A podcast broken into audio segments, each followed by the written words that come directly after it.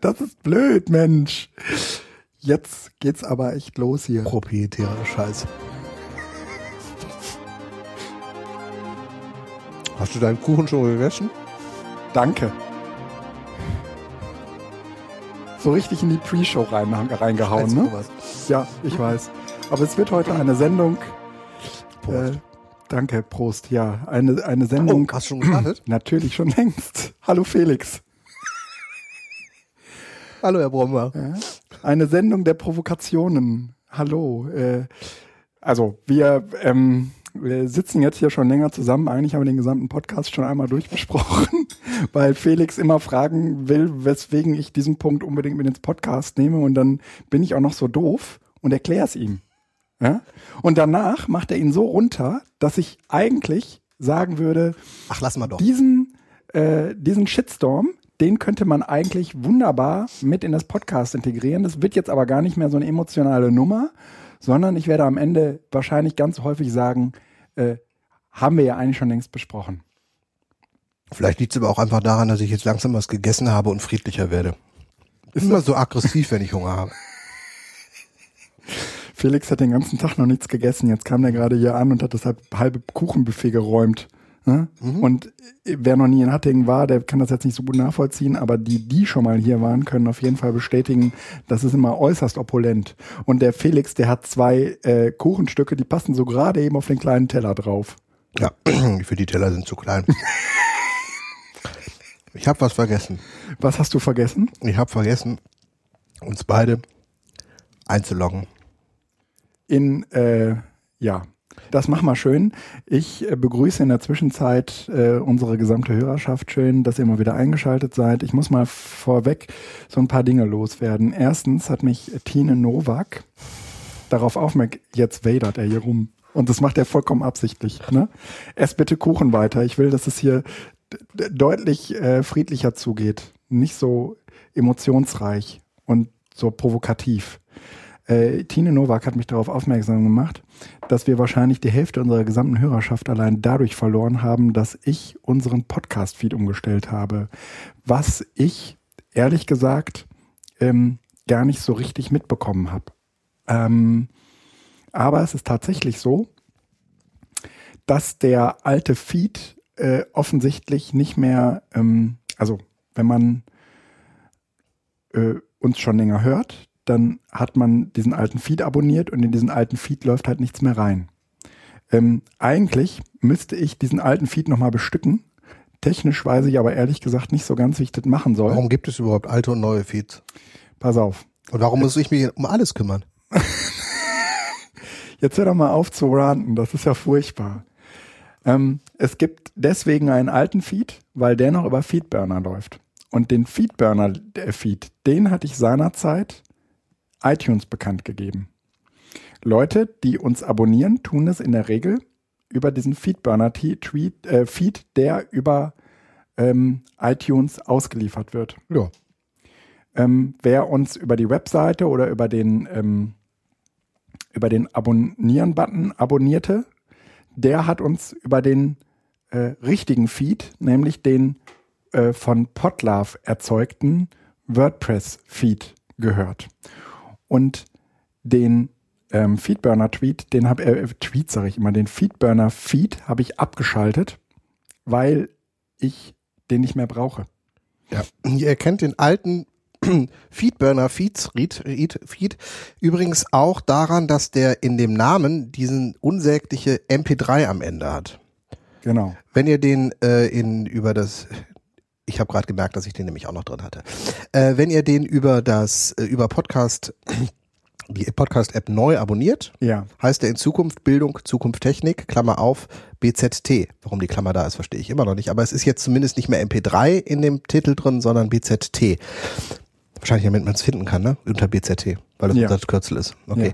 Ähm, das Blöde ist an so, einem, so einer Geschichte, denen, denen man das jetzt erzählt, die haben Die das wissen- Problem gar nicht.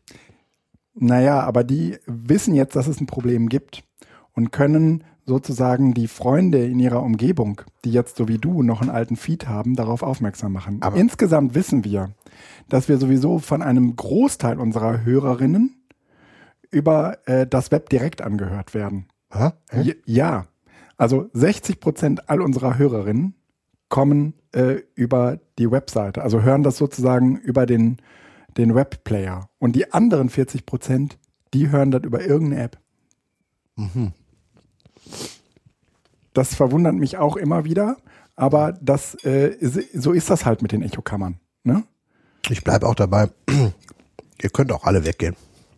Hier gibt's Kuchen, ich komme ja Nee, trotzdem Moment, weiterhin. Mo- nee. Der, der, der Felix ist heute ein bisschen aggro drauf. Nein, ich mach das nicht für Hörer. Ich, ich finde es schade für jeden Hörer, der das, was er möchte, nicht mehr erreicht. Ja. Ja. Aber es müssen jetzt nicht extra mehr abonnieren, damit die Zahlen steigen, oder? Also ganz ehrlich, die Tatsache, dass mir Tine das sagte und mir selbst gar nicht aufgefallen ist, macht ja deutlich, dass ich mich um sowas witzigerweise auch gar nicht kümmere. Ja? Also, man muss ja dazu sagen, weil in der Tat, ich muss das auch gucken. Mm, Diese Feedburner-Geschichte, das lief ja früher, war das so der Standard. Man hat das Ja. alles darüber gemacht, damit es getrackt wird. ja. Und da jetzt ja das Podcast-Plugin ähm, Podlove deutlich besser trackt, als Feedburner das so gemacht hat, Ja. oder zumindest genauso gut oder aber mit einer besseren Auswertung, haben viele umgestellt. Genau. Das Na, heißt- der Feedburner konnte halt nur das Feed tracken, aber Genau. nicht die Aktivitäten im Webplayer. Genau. Und ähm, in dem Zuge haben viele umgestellt. Und vielleicht geht man einfach mal seinen Feed, Ja. seine Feeds insgesamt durch. Das ist sozusagen ein Pro-Tipp. Hm? Pro-Tipp. Professional-Tipp. Danke für die Übersetzung. Ähm, und guck das, weil ich, ich merke, ich, ich wundere mich, dass so einige Podcasts nicht mehr liefern.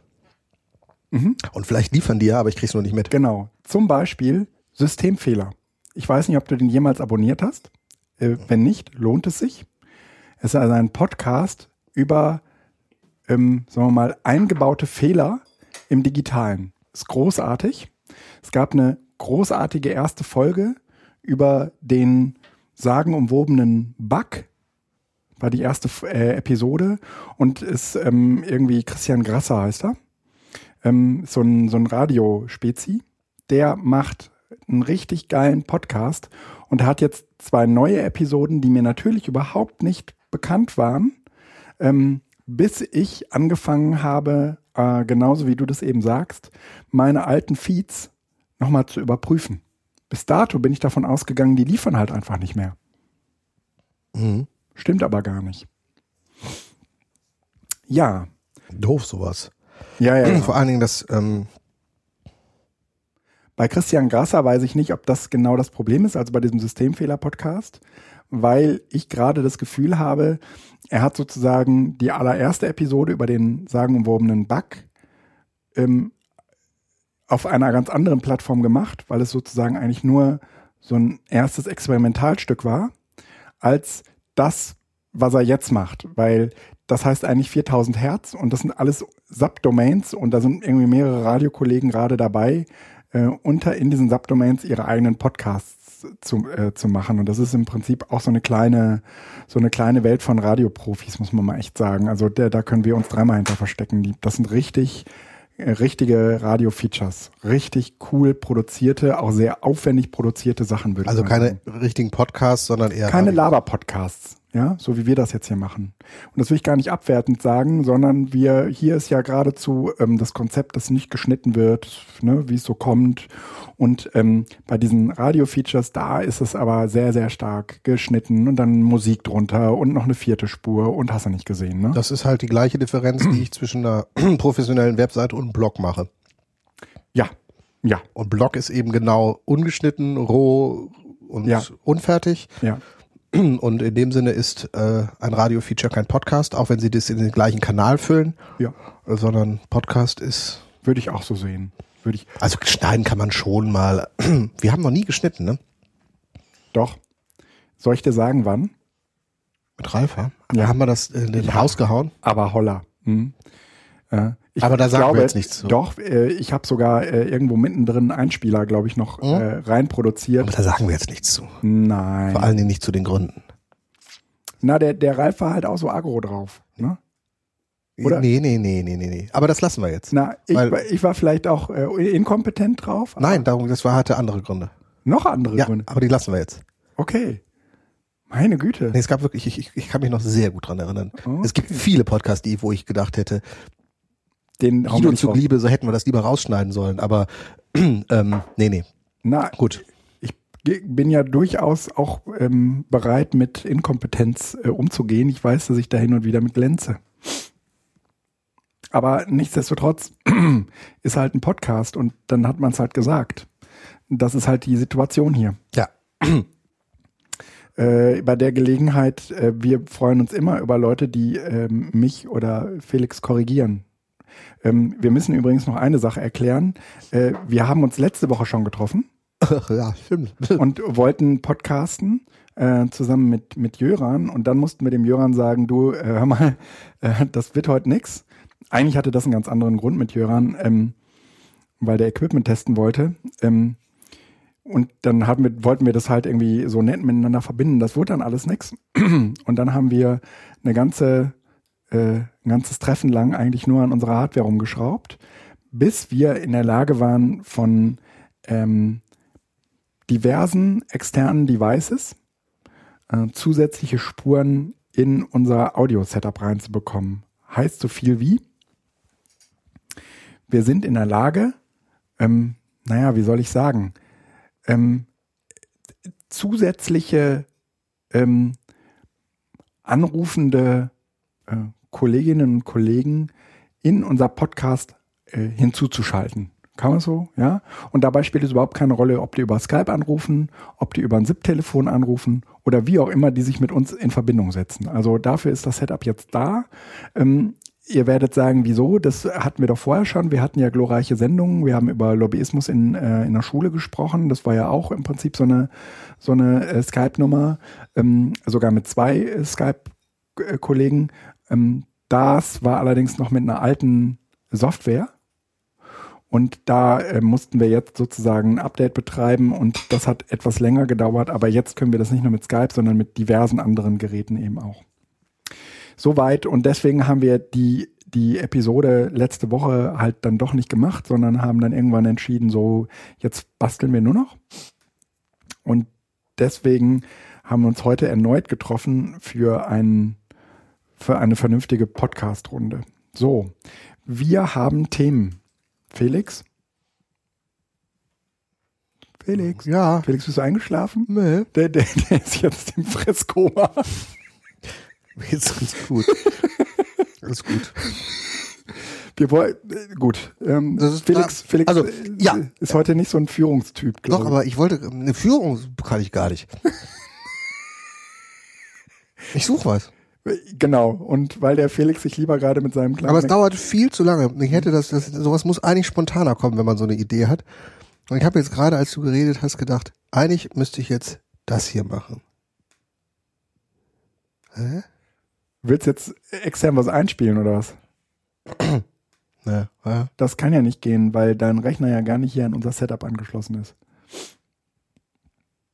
Aber ähm, unser erstes Thema wird sein äh, das OER-Festival und der Sendebus. Ich glaube, das hört man nicht. Ja, jetzt hört man's. Wunderbar.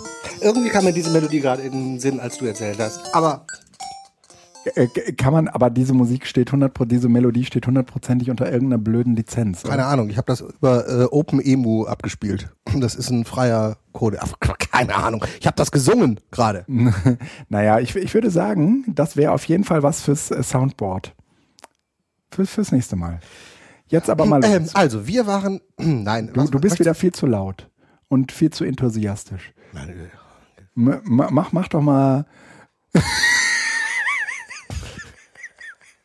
Wir sind, ja, es ist furchtbar heute.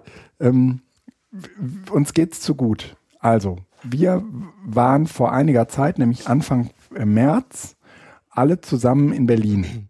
Und zwar sind wir dorthin gefahren mit einem größeren Bus, äh, an den wir bestimmte Ansprüche hatten. Hatten wir das in der letzten Sitzung nicht schon erzählt? Hatten wir das? Ähm, Felix, äh, dann äh, mach das mal. Ähm, ich- War- ey, wir, nee, wir haben echt lange nicht produziert.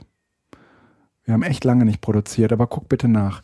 Also diese, wir, wir waren dann auf jeden Fall auf dem OER, äh, erst OER Camp, Nee. anschließend. Haben wir nicht, wo haben wir denn darüber gesprochen? Na, das ist das Problem. Wir haben halt im Bus mindestens zwei Episoden vergeudet. Ja. Ja, mindestens. Also wir sind in einem äh, größeren Bus äh, nach Berlin gefahren und das Also haben wir. Mercedes V-Ding, ein bisschen, also äh, etwa die Kategorie VW-Bus, aber fast noch ein bisschen breiter innen. Ja, Viano. Ja. Die Anforderung war, ähm, wir brauchten einen Leihwagen, den man so umbauen kann, dass man da drin im Prinzip ein Podcast-Studio baut. Das funktioniert natürlich nicht, wenn die hinteren Sitze hintereinander äh, arrangiert sind, so wie in einem normalen Reisebus, sondern sie mussten sich gegenüber äh, die mussten sich gegenüber sitzen, die Leute. Und dann hatten wir von aus Felix Wohnzimmer noch einen kleinen Wohnzimmertisch besorgt. Und dann war das im Prinzip so eine ganz flauschige ähm, Lounge-Atmosphäre in diesem Bus.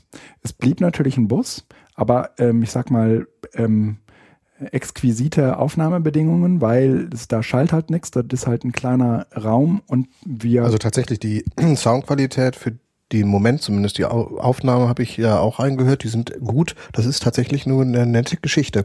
ja, Warum haben wir überhaupt einen Bus gehabt? Warum haben wir das nicht einfach aufgebaut? ähm, Das ist eine rhetorische Frage, die sozusagen dir Ah. ermöglichen sollte, dass du erzählst, warum Ja. wir mit dem Bus nach Berlin Naja. fahren, um dort zu podcasten. Wir brauchten einen Bus, weil die Location, an denen sowohl das äh, OER Camp als auch das OER Festival stattfand, äh, keinen Ort hatten, wo wir hätten ein Podcast-Studio machen können. Und dazu kam, wir wollten ja nicht irgendein Podcast-Studio, sondern wir wollten natürlich eins, was auffällt. Ähm, und das ist im, beim OER-Camp war es auch nicht so wichtig, aber da waren wir sozusagen in eher so einer Nische abgestellt. Das war so nicht so dolle. Aber beim OER-Festival standen wir im Prinzip dort, wo normalerweise die Minister abgesetzt werden. Also wir standen sehr, sehr repräsentativ vor dieser riesigen Glaswand. Äh, äh, Wand. Der schleswig-holsteinischen Landesvertretung Ja. in Berlin, direkt neben dem Holocaust-Denkmal oder glaube ich zumindest ein oder zwei Straßen weiter. Ja. Nee. Das Daneben. war auf jeden Fall eine sehr, ähm, sagen wir mal, wahrnehmbare Location, an der wir da waren. Und äh, dieser, dieser Wagen äh, hatte so obendrauf noch eine, eine Maschine, die, ähm, wie hießen die? Luftblasen. Luftblasen, nee, hier Seifenblasen, Seifenblasen, produ produzierten, produzierte. Und das äh, sollte zusätzlich Aufmerksamkeit auf diesen Bus lenken, war in Wirklichkeit aber eine unfassbare Sauerei. Die sind wir auch nicht losgeworden, selbst als wir auf dem Rückweg durch mehrere Wolkenbrüche gefahren sind und der Bus wirklich von vorne bis hinten einmal nass wurde, auch wirklich irgendwie heftig mit Regen umspült war. Ähm, diese Seifenblasenflüssigkeit, also ich habe diesen Wagen abgestellt und habe den Schlüssel reingereicht und bin ganz, ganz schnell weggelaufen. ja, also das äh, ist tatsächlich, also wir werden ja auch noch ein bisschen darüber bloggen, weil das äh, von der Idee einfach zu gut ist. Ja, ähm, weil man damit äh, halt wirklich ein Podcast-Studio flexibel halten kann. Ähm, und äh, was ja auch wichtig ist, oder was nicht zu unterschätzen ist, man muss mit seinem äh, Equipment vertraut sein.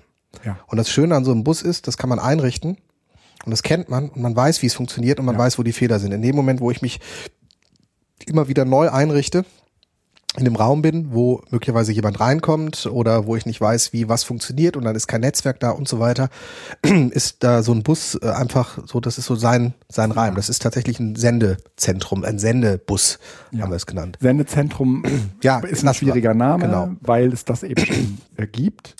Ähm, und äh, wir wollten auch auf keinen Fall irgendwie eine Assoziation dazu herstellen, weil das, was wir mit diesem Bus gemacht haben, auch tatsächlich dem, was das Sendezentrum eigentlich ist, äh, äh, was vollkommen anderes ist. Ähm, also wir haben in diesem Bus unsere komplette Infrastruktur quasi auch nochmal neu gehabt. Wir haben einen Netzwerkkabel von außen gekriegt. Mhm. Das muss in Zukunft auch noch anders laufen. Da müssen wir einen LTE-Router hinkriegen. Wir hatten aber im Bus, Bus dann unser eigenes WLAN. Mhm. ähm, hatten einen 220 Volt Anschluss und haben dann von da aus auch alle Geräte damit versorgt. Mhm. Äh, hatten eine kleine Heizung noch mit drin, so dass es auch trotz ausgeschaltetem Motor nicht zu kalt werden konnte. Also eine Infrarotheizung. Also nicht Gas, weil sonst wäre es stückig geworden. Und diese, diese äh, Kombination war äh, ausgesprochen gut. Also wir haben äh, einige Podcasts auf der ähm, auf dem OER 16 produziert. Ähm, von der Länge her äh, sicherlich kompatibler zu vielem, was sich die Hörer ja auch immer wieder wünschen, dass wir kürzer machen. Also 20 Minuten, halbe Stunde. Ja. Und ähm, haben damit vor allen Dingen auch die Konferenz nochmal abgebildet. Was Ja. machst du jetzt gerade? Äh, ich mache einen Periscope. Ich möchte jetzt nicht periskopiert werden. Wunderbar. Da, der Scheppler, der ist sofort beigetreten, weil äh, wenn ähm, äh, irgendjemand uns wirklich regelmäßig hört, dann ist es der gute und einzig wahre Herr Scheppler. Ähm, und ich habe gedacht, ich mache mal genau das. Grüße, sagt er. Grüße zurück, lieber äh, Herr Scheppler. Ähm, ich äh, habe gedacht, wir machen mal genau das, was wir im Sendebus auch gemacht haben und was echt cool war. Nämlich ähm, während eines Podcasts das Periscope anzustellen. Und ähm, ich weiß nicht, kann ich mich hier äh, eigentlich auch, kann ich die Kamera mal drehen? Ah, Doppeltippen zum Kamera drehen. Ja, wunderbar. Machst du gerade auch ein Periscope? Du nervst. Ja, weil ich will jetzt podcasten und nicht periskopieren. Na, wir machen beides. Also ein und das, da- sagen wir mal so, im Sendebus war das halt ein echt cooler Rückkanal, weil es gab halt irgendwie dieses Paris. Einmal gemacht im Sendebus. Nee, hier, nee, ich habe mindestens zwei oder drei Podcasts geperiscoped. Okay.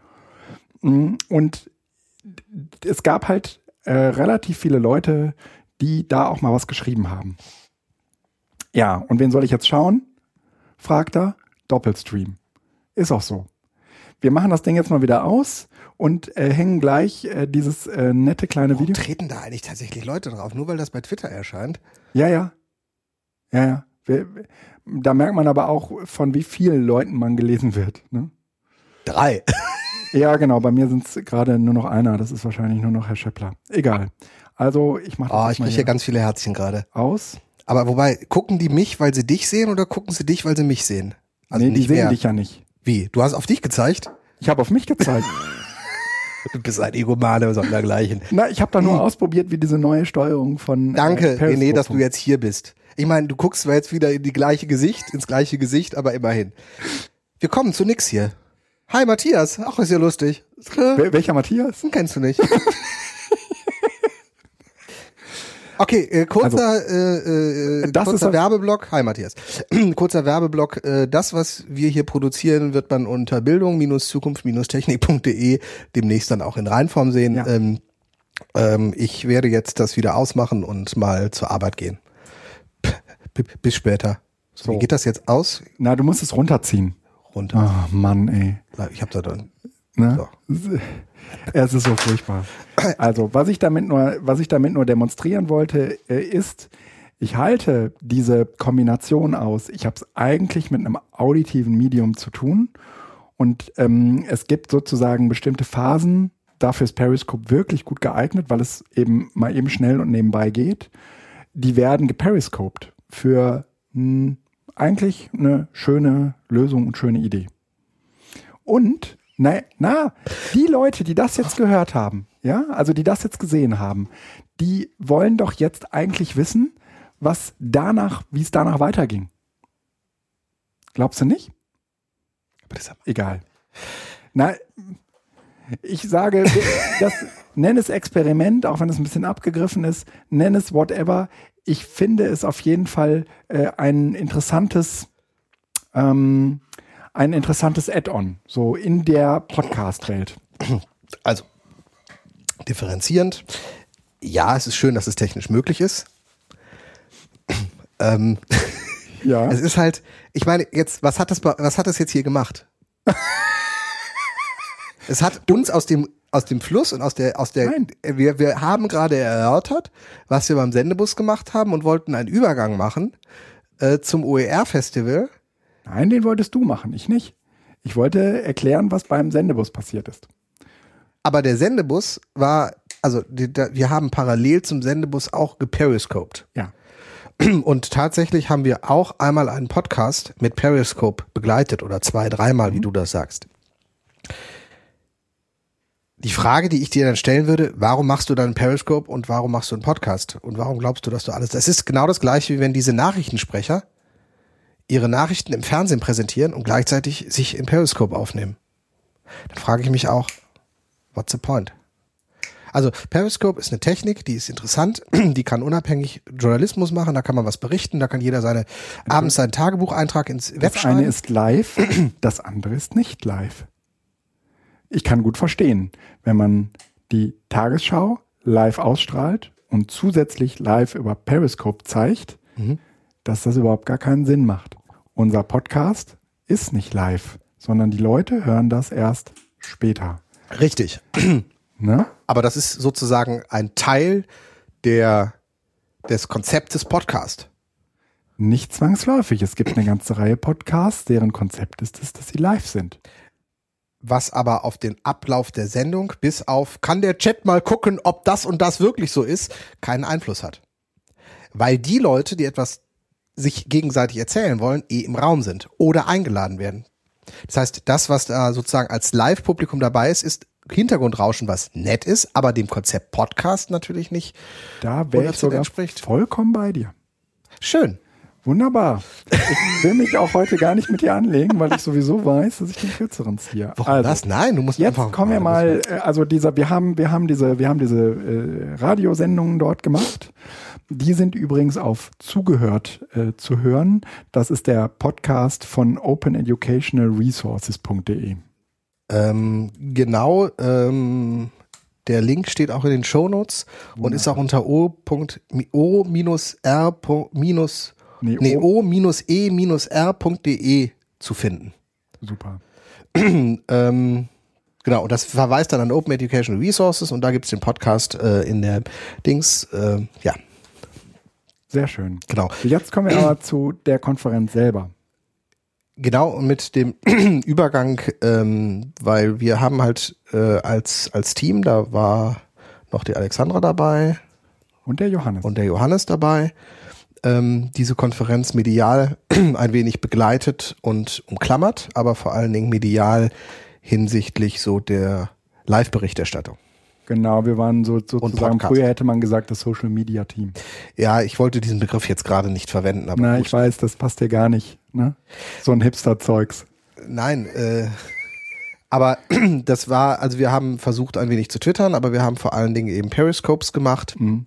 Wir haben Live-Podcast gemacht und Podcast gemacht Ja. und ähm, haben äh, die Sessions auch mit per Video dokumentiert, zumindest einzelne und äh, noch am gleichen Abend auch nach YouTube gestellt. wunder, wunderschönen, coolen Film geschnitten, genau. Vom OER-Camp aber noch, ne? Ja, ja, genau. Also das war sozusagen äh, die, die Instant-Berichterstattung, die noch im Laufe des Tages dann rausgehen sollte. die, ähm, ja, wir haben mehrere Filme geschnitten, genau. Das war nicht nur, also das waren Ja, Periscopes ja, und noch ein paar Filme, Ja, die aber ähm, direkt rausgingen und es ist jetzt ja letzte Woche oder Anfang dieser Woche auch noch der OER-Film äh, rausgekommen, der professionell gedreht worden ist Der, ist, der übrigens sehr, sehr schön der sehr schön oder? geworden ist. Und ähm, also das war tatsächlich auch von den Veranstaltern ähm, sehr schön äh, gedacht und Ja. ja, auch wo, wurde dann auch so umgesetzt, dass man einfach verschiedene Teams vor Ort hat, die auch die unterschiedlichen Kanäle einfach Stimmt. zu machen. Also dass man, dass man sagt, äh, es ist nicht die Aufgabe, einen Hochglanzfilm äh, und eine Dokumentation zu machen, für die Leute, die vor Ort die dreckige Arbeit machen, direkt ins Netz zu stellen. Ein Ja. Periscope, ein Livestream ins Internet, äh, ein Live-Podcast ist dreckig. Also nicht vom Inhalt, aber Im ist Sinne einfach von dirty. ist einfach ähm, unsauber. Da rüttelt's mal, das ist noch nicht geschliffen. Mhm. Und dass man gleichzeitig aber ein Team vor Ort hat, was sich darum kümmert, dass es am Ende noch eine gute Dokumentation gibt. Und dieses Zusammenspiel, glaube ich, äh, äh, bildet dann eine Konferenz ganz gut ab. Also im YouTube-Kanal von ähm, vom, vom, vom OER, Ja, Open Education. Schnell, Mhm. genau, ähm, Link auch in den Show Notes. Bei YouTube würde man sagen, Link hier unten, Ja. ähm, kann man sich die äh, auch äh, nochmal anschauen. Ich suche den jetzt mal eben raus, So, weil jetzt du hast mich ja nur angeguckt, während ich jetzt hier gesagt Ja. habe, in dem YouTube-Kanal von. Jetzt aber mal zu der Konferenz selber. Also jenseits dessen, was wir da jetzt äh, getrieben haben. Es ähm, ist halt, muss man mal sagen, die zumindest bisher größte äh, und umfassendste äh, Konferenz zu OER gewesen, auf der ich war. Ich mag jetzt nicht sagen, die es jemals gab, ähm, weil ich ja nicht auf allen OER-Konferenzen sein kann. Aber das war halt so aufgeteilt, dass es diesen OER-Camp-Teil gab, der ähm, sich vor allen Dingen an die ja, Machenden richtete. Und es gab den äh, OER-Festival, nee, nee, Festival hieß alles. Es gab die OER-Konferenz, ist es, glaube ich. Das war der Teil, der sich eigentlich an die Entscheidenden, an die En- Entscheiderinnen richtete. Also die Personen, die ähm, in äh, Schulen, Ämtern oder wo auch immer eigentlich Entscheidungen zu treffen haben, stellt man das, äh, stellt man das alles offen zur Verfügung und wenn ja, was meinen wir dann eigentlich mit offen oder nicht? Ähm, und da kamen jetzt halt alle möglichen Player zusammen äh, von Universitäten über berufsbildende Schulen, über Schulen an sich, über außerschulische Bildung, also so der ganze Zoo ähm, des Bildungsapparates, der über OER auf eine gewisse Weise auch einen gemeinsamen Nenner gefunden hat, weil irgendwie ja schon auffällig ist, wenn, wie, also früher war dieser gemeinsame Nenner vielleicht irgendwie etwas mit digitalen Medien machen, aber das hat sich so ein bisschen ausdifferenziert und eigentlich haben sich so unterschiedliche Communities nochmal gegründet, die mit digitalen Medien jetzt Zeug machen. In der Schule, in der außerschulischen Bildung und so weiter. Und OER ist schon ein ganz, ganz interessantes Medium, dem es da offensichtlich gelingt, das zusammenzukriegen. Du willst den Film nochmal zeigen? Nee, nee, ich wollte, ich hab den nur gerade rausgesucht, weil ähm, ich war äh, ähm, relativ überrascht gerade. Ist alles gut. Gut. Und ich würde schon sagen, dass es gelungen ist, beide Konferenzteile, also sowohl die Konferenz als auch das OER Camp, ähm, hatten sehr, sehr unterschiedliche Atmosphären, die jeweils auch sehr passend für beide ähm, diese Teile waren. Also das eine, also die Konfer die die die, die, die OER Veran also OER, die- die Camp Veranstaltung war schon ein Camp, wie man sich das so vorstellt. Ähm, da hat man halt irgendwo gegessen und äh, es gab ähm, halt viele Räume, in denen unterschiedliches Zeug ablief. Alles war halt ein bisschen naja, chaotischer, wie das halt auf so einem Camp halt ist, weil man ja auch nicht genau weiß, was vorher auf einen zukommt. Und dagegen war die äh, Konferenz tatsächlich ähm, irgendwie so das, wo man äh, auch nicht falsch aufgehoben war, wenn man da mit einer Krawatte und einem Anzug erschien.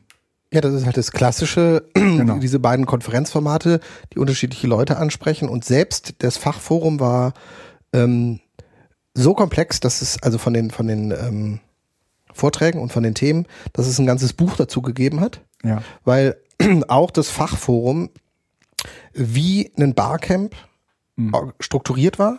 Das Ja. heißt, man hat versucht, die, und ich glaube, das war zu voll. Weil es wenig Raum gegeben hat, es hat, hat äh, sehr viel dann doch außerhalb dieser Planung stattgefunden, aber die Planung war halt ein Raster, an das man sich halten konnte. Also von daher ist die Frage, ob es nicht vielleicht nicht doch nicht zu voll war, weil es genau diesen Taktung gegeben hat, Ja. die dazu führte, dass man dann die Freiräume genutzt hat, aber auch dann bewusst wieder in ein Thema eingestiegen ist. Also das war immer so, dass es zuerst einen Vortrag gab und Nachgang zum Vortrag gab es einen runden Tisch. Und ähm, diese Vorträge waren sehr kompakt und sehr intensiv, es waren auch immer mehrere, die sozusagen hintereinander parallel, genau. ja, abgeschossen wurden. Und äh, das, das rutschte sozusagen dann immer so durch den Tag durch. Das heißt, man hatte immer Input, Diskussionsmöglichkeit, Input, Diskussionsmöglichkeit.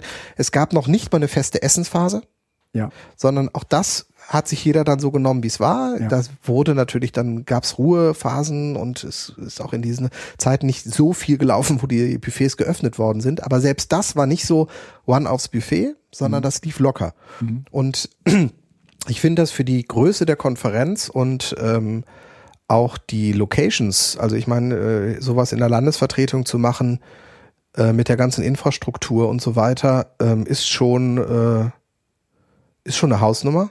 Ja. Und da nicht äh, hinweg, hineinzufallen in so dieses ganz gewohnte und so eine klassische Konferenz daraus zu mhm. machen, sondern selbst in so einer schleswig-holsteinischen Landesvertretung dann ein offenes WLAN anbieten zu können und äh, den Leuten tatsächlich zuzumuten, dass sie sich ihren eigenen Tagesplan zusammenstellen, zwar mit vorgegebenen Themen, aber jeder war verantwortlich ja. für das, was er gemacht hat. Das ist ja schon Revolution bei normalen Konferenzen, ja, wo eigentlich klar ist, was läuft. Ja. Äh, das finde ich eine verdammt mutige und gute äh, Geschichte. Am Abend war dann noch äh, sozusagen die Preisverleihung. Es gab einen OER Award. Auch da muss, muss man natürlich sagen, das ist ähm, als Veranstaltung natürlich so gedacht gewesen, dass man herausragende Projekte prämierte, denen sozusagen damit auch eine Öffentlichkeit gab. Und da würde ich schon sagen, das äh, war schon auch eine sehr tolle äh, Geschichte in jeder Hinsicht. Ja, also es waren, es gab halt irgendwie unterschiedliche Kategorien und in allen Kategorien gab es dann halt meistens zwei bis drei ähm, Konkurrentinnen, die äh, Projekte hatten. Aber allein wenn man sich die Nominierten der äh, OER Awards anschaut, finde ich, hat man einen sehr, sehr bunten und vielseitigen Blick, der eben nicht nur zeigt, wir haben es hier mit OER zu tun, sondern der eben auch zeigt, das sind alles interessante, wenn nicht sogar herausragende äh, Projekte aus ähm, der Bildung des 21. Jahrhunderts. Da ist jetzt wenig bei, von dem ich behaupten würde, meine Güte, ist das lame. Ja, also ähm, da geht es ja jetzt nicht auch, nicht auch nur um Plattformen, sondern eben auch äh, um tatsächlich irgendwie neu gedachte Zugänge. Ähm, bei der Gelegenheit, mh, hm, es war halt, also das für mich interessantere äh, Projekt war der, äh, war, war der Typ, der, diese, der, die dieses Bibelprojekt gemacht hat. Das, das, finde ich nach wie vor unglaublich naheliegend. So ein, so ein Ding, wo man irgendwie denkt, meine Güte, warum ist man da nicht früher drauf gekommen? Ja, also eine freie Bibelübersetzung zu machen und zwar auf der Basis äh, dieser Wikipedia-Denke. Ähm, wobei äh, ähm, da gab es schon jetzt so ein Exklusivitätskriterium, weil es darum ging, dass man natürlich in der Lage sein musste, auch so einen griechischen Originaltext irgendwie übersetzen zu können. Aber die Leute, die haben sich halt alle irgendwie versammelt und offensichtlich konnte der Kollege, der dieses Projekt eben auch äh, maintainte, äh, die alle versammeln die haben halt drei verschiedene oder vier verschiedene Übersetzungen der Bibel gemacht ähm, und die letztendlich auch in ein Projekt laufen lassen. Das ist super spannend. Also es gab halt irgendwie so eine Übersetzung für Theologiestudenten, Studierende, die äh, die, die sind die, noch nicht fertig. Die haben nee, ja, die haben angefangen. Ja, ja, ja weil du gerade sagst, sie haben vier oder drei ja, Bibelübersetzungen. Die sind, die sind relativ, ja genau, aber also, die sind relativ weit ich glaube, es ist kein Kapitel fertig. Nee. Ah, ich habe relativ viel gesehen. Ja, ja, weil die halt natürlich auch, ähm, also die, die, das, das läuft wie Wikipedia ab.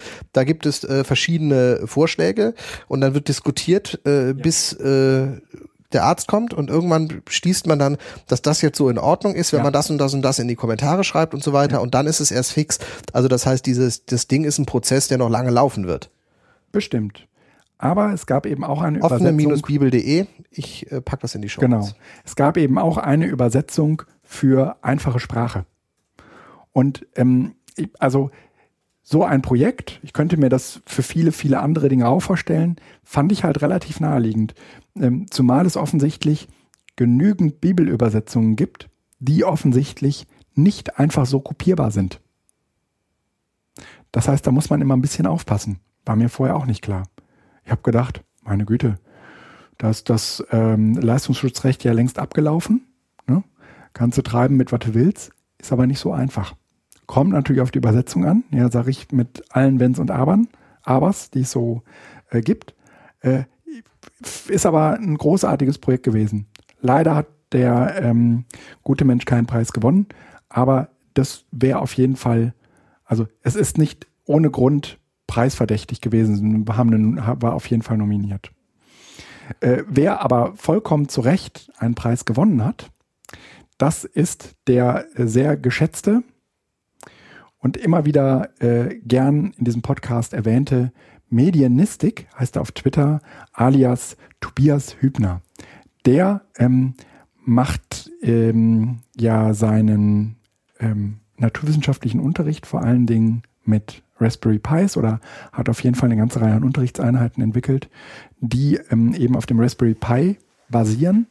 Und ähm, da kann ich auch erstmal jetzt nur auf seinen Blog verweisen. Äh, immer dann, wenn ich mit ihm über Möglichkeiten von Raspberry Pi, gerade so im Zusammenhang mit Maker und DIY ähm, spreche, also sozusagen das selber tun und machen in Bildungsprozessen, äh, habe ich immer das Gefühl, ich sitze da zwar einem Lehrer gegenüber, aber vieles von dem, über, über das wir da reden, ist kompatibel mit äh, meiner Welt in der außerschulischen Erwachsenenbildung. Also die, die Sachen hat, er hat unter anderem ein ähm, Buch geschrieben ähm, zu äh, schlaue Projekte mit Raspberry Pi hm. und eben auch eine komplette Videotraining gemacht. Ja, für Galileo, ne? Äh, nee, für den Verlag? Nee, anderer Verlag, ah. aber äh, eine, eine Videotraining, wo man genau diese Schritt-für-Schritt-Anleitung mhm. für den Raspberry Pi einfach auch nochmal erklärt bekommt. Also da steckt so viel Arbeit und äh, äh, ja. Raffinesse hinter, das ist schon Auch Motivation äh, und Engagement, das ist schon äh, jeden, äh, jeden verdammten Preis wert. Ja. Ja. Sehr, sehr schönes, äh, sehr, sehr schönes Projekt und deswegen auch zu Recht ausgezeichnet. Ähm, mit allem, was dazugehört. An dieser Stelle auch nochmal herzlichen Glückwunsch an Tobias Hübner. Super. Ähm, ich habe zumindest irgendwie von meiner Seite die Dinge, die ich zum Festival loswerden wollte, nochmal gesagt. Gibt es von deiner Seite aus noch irgendwas? Nö, ich fand es eine äh, sehr schöne Sache und äh, ich hoffe, dass wir das mit dem Sendebus noch dokumentiert bekommen. Ja, das, das wäre nicht ganz gut. wichtig. Mhm. Und ähm, ich bin gespannt auf die nächsten Aktionen, die da ja. laufen werden. Das ist äh, für mich steht halt immer noch ähm, dieses Thema OER ähm, mit so riesengroßen Fragezeichen, die lösen sich auch nicht auf. Also als Thema an sich, weil ja. ähm, ich merke halt, dass sich jetzt äh, einige da sozusagen in einen, also kann man ja auch die Award, Awardliste mal durchgehen, in zu solchen OER Produzenten, Bastionen, äh, Keimzellen irgendwie aufbauen. Das ist auch gut. Das ist aber eher äh, Beifang, weil die haben mhm. eh was, was sie dann halt auch unter OER nochmal verkaufen. Und das ist auch nicht falsch, das ist in Ordnung. Das ist kein Paradigmenwechsel in Sicht. ist ja. für mich die Frage, was ist denn jetzt OER? Es ist letzten Endes ja tatsächlich einfach eine, eine, eine Krücke für Urheberrecht. Äh, das heißt, es ist eigentlich eine juristische Konstruktion und kein pädagogisches Konzept, was dahinter steht. Ja. Das pädagogische Konzept bedeutet Freiheit, Bildung, Individualisierung, bedeutet äh, äh, informelles Lernen und alles pipapo. Ähm, das hängt aber nicht an OER, sondern es sind eigentlich eigene Themen. Und ich merke halt, äh, dass mit solchen ähm, Stellvertreterdiskussionen wie OER, Freifunk oder sonst was, äh, die von dem eigentlichen Problem abgelenkt wird, dass wir nämlich in Schule immer noch eine Situation haben, die sich von der Situation von vor 15 Jahren ja. nicht unterscheidet. Das heißt, wir haben, oder 20 Jahre wahrscheinlich, aber ich nicht mehr, habe jetzt 15 genommen, weil da zumindest die ersten Computer so ankamen. Es hat sich in den Schulen von der Struktur her, von dem Ablauf her so gut wie nichts gewandelt. Und das ist halt ein, da frage ich, ah, was machst du jetzt? Ich wollte dich ein bisschen, nur ein bisschen lauter machen. Red mal weiter. Ich kann auch einfach wieder so machen. Ja, das ist viel. Ja, das ja. Ja, dann äh, beweg es jetzt nicht mehr, sondern lass mich hier mal regeln. Okay. Mach. Erzähl. Ja, ich, Für Stellvertreterdiskussionen. Ja, weißt du, entweder du fängst mit Lautstärkeregler an oder machst ein Periskop an. Damit ist total super, äh, so, so, so einen stringenten Gedanken mal zu Ende zu denken. Ja, wenn man keinen hat, dann kann man auch keinen zu Ende bringen. Ja, Streamer oder WhatsApp? Lass uns mal diskutieren.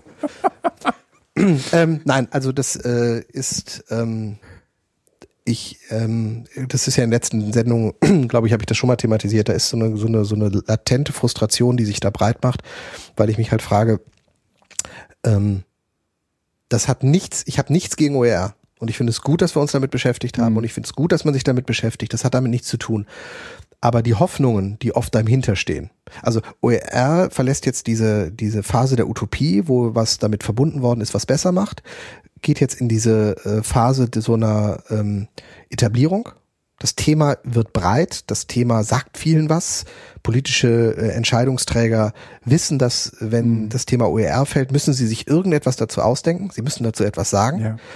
Jetzt ist die Frage, was, was sattelt man denn jetzt da drauf? Also, was, welche Message wird mit OER transportiert? Und diese Message ist eben zunehmend weniger von dem, was wir am Anfang dachten, so Befreiung der Bildungsressourcen und jeder kann überall lernen und wir entziehen uns damit der Schule und den äh, formellen Strukturen hin zu, ja, ich weiß es eben nicht genau, irgendwas mit Digitalisierung von Bildungsmaterialien. Und das ist okay. Die MOOCs stehen da noch so ein bisschen entgegen. Aber ähm, wenn Mathematik-Lehrgänge erstellt werden, dann, also das ist alles gut, das ist keine Frage. Aber ich bin gespannt, was da jetzt als nächstes kommt. Und übrigens, die offene Bibel ist auch nicht unbedingt OER, deshalb ist es auch okay, dass die nicht dann ein Award gekriegt haben, sondern es ist halt ein geiles Projekt von CCC-Lizenzen. Aber inwieweit das Bildungsmaterialien sind, wenn man die Bibel übersetzt, ist auch die Frage. Also da, da ist auch bei diesen ganzen Geschichten, also das ist eine sehr die schwammige Diskussion. Was letztendlich Bildungsmaterial ist oder nicht. Ja, da sind wir wieder bei den Anfängen. Das ist einfach, diese Diskussion ist ähm, Open Data, ist das schon OER? Nee. Doch, natürlich, weil ich mit den Daten natürlich interessante Bildungsprojekte machen kann. Was machst du jetzt? Achso. Nee, nee, nee. Ich dachte gerade irgendwas. Also, das heißt, äh, die Diskussion, ähm, nee, egal. Nein, ich, Aber es war total schön auch am Abend, oder? Ja, genau. Weil äh, ich äh, war zum ersten Mal in der Metaebene.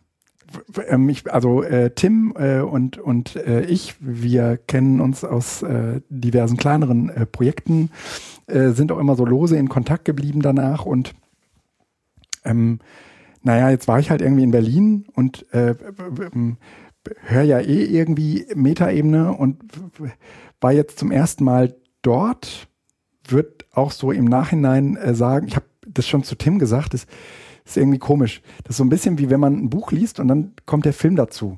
Und all die Vorstellungen, die man aus dem Buch hat, äh, die, die werden von dem, was der Film dann zeigt, überlagert. Und so ein bisschen ist es mit der Metaebene auch. Man hat so eine be bestimmte Vorstellung davon gehabt, wie dieses Setting ist, in dem da Menschen sitzen und Dinge aufzeichnen. Und es ist total normal, ne? Naja, es, ja. naja, es ist, es ist halt in gewisser Weise so, wie man sich einen Raum halt vorstellt, wo, wo Menschen an einem Tisch sitzen, ja. Also mit allen Finessen, die man sich so vorstellen kann, ja. Also irgendwie ein Tisch, wo äh, im, im XLR-Kabel reinzustecken sind, ja. So. Ähm, klar, was haben wir anderes erwartet?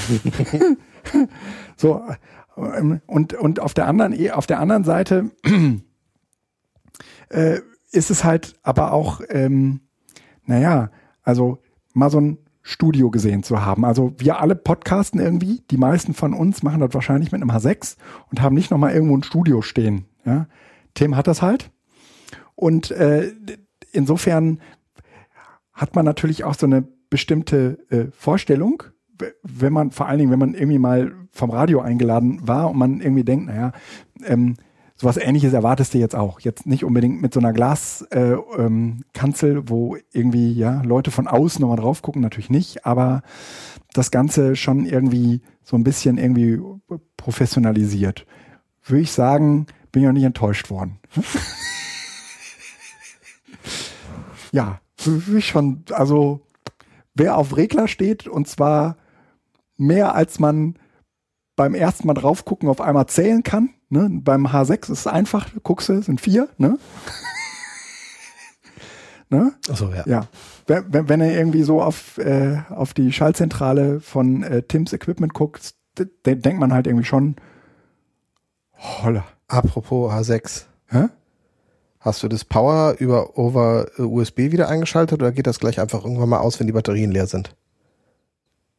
Äh, nee, das äh, ist über, nein, nein, die Batterien können nicht leer sein. Äh, siehst du ja hier auch, äh, die Batterie ist gar nicht an, das geht hier ganz normal. Aber das hast du wieder umgeschaltet, weil wir eben was getestet ja, ja, haben, nicht, dass über jetzt das gleich irgendwie plötzlich so nee, blö. nee, nee. Ja.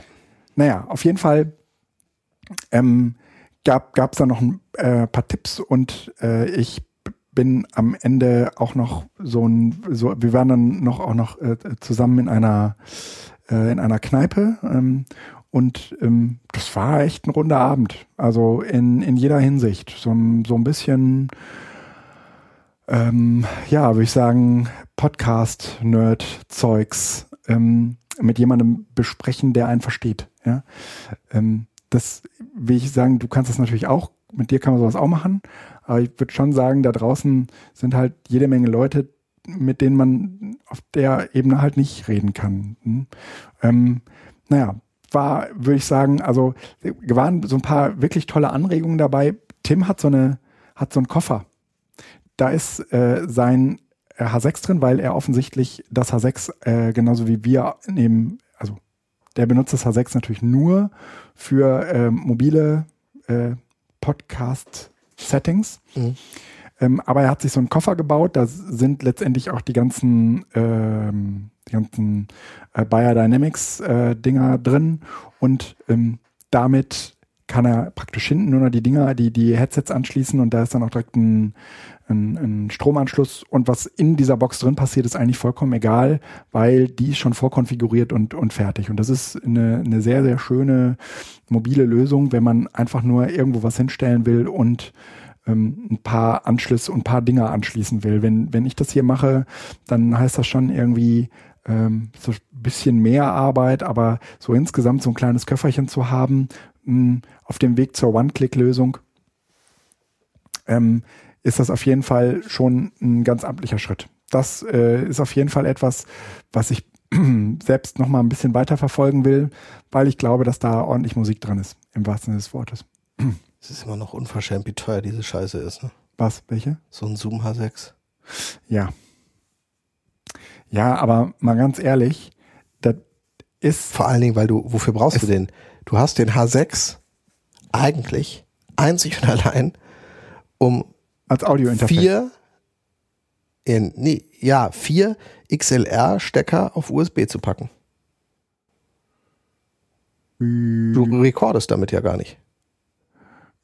Naja, also das macht ja schon ein bisschen mehr. Das ist kein Multitrack. Das ist ja auch keine Selbstverständlichkeit.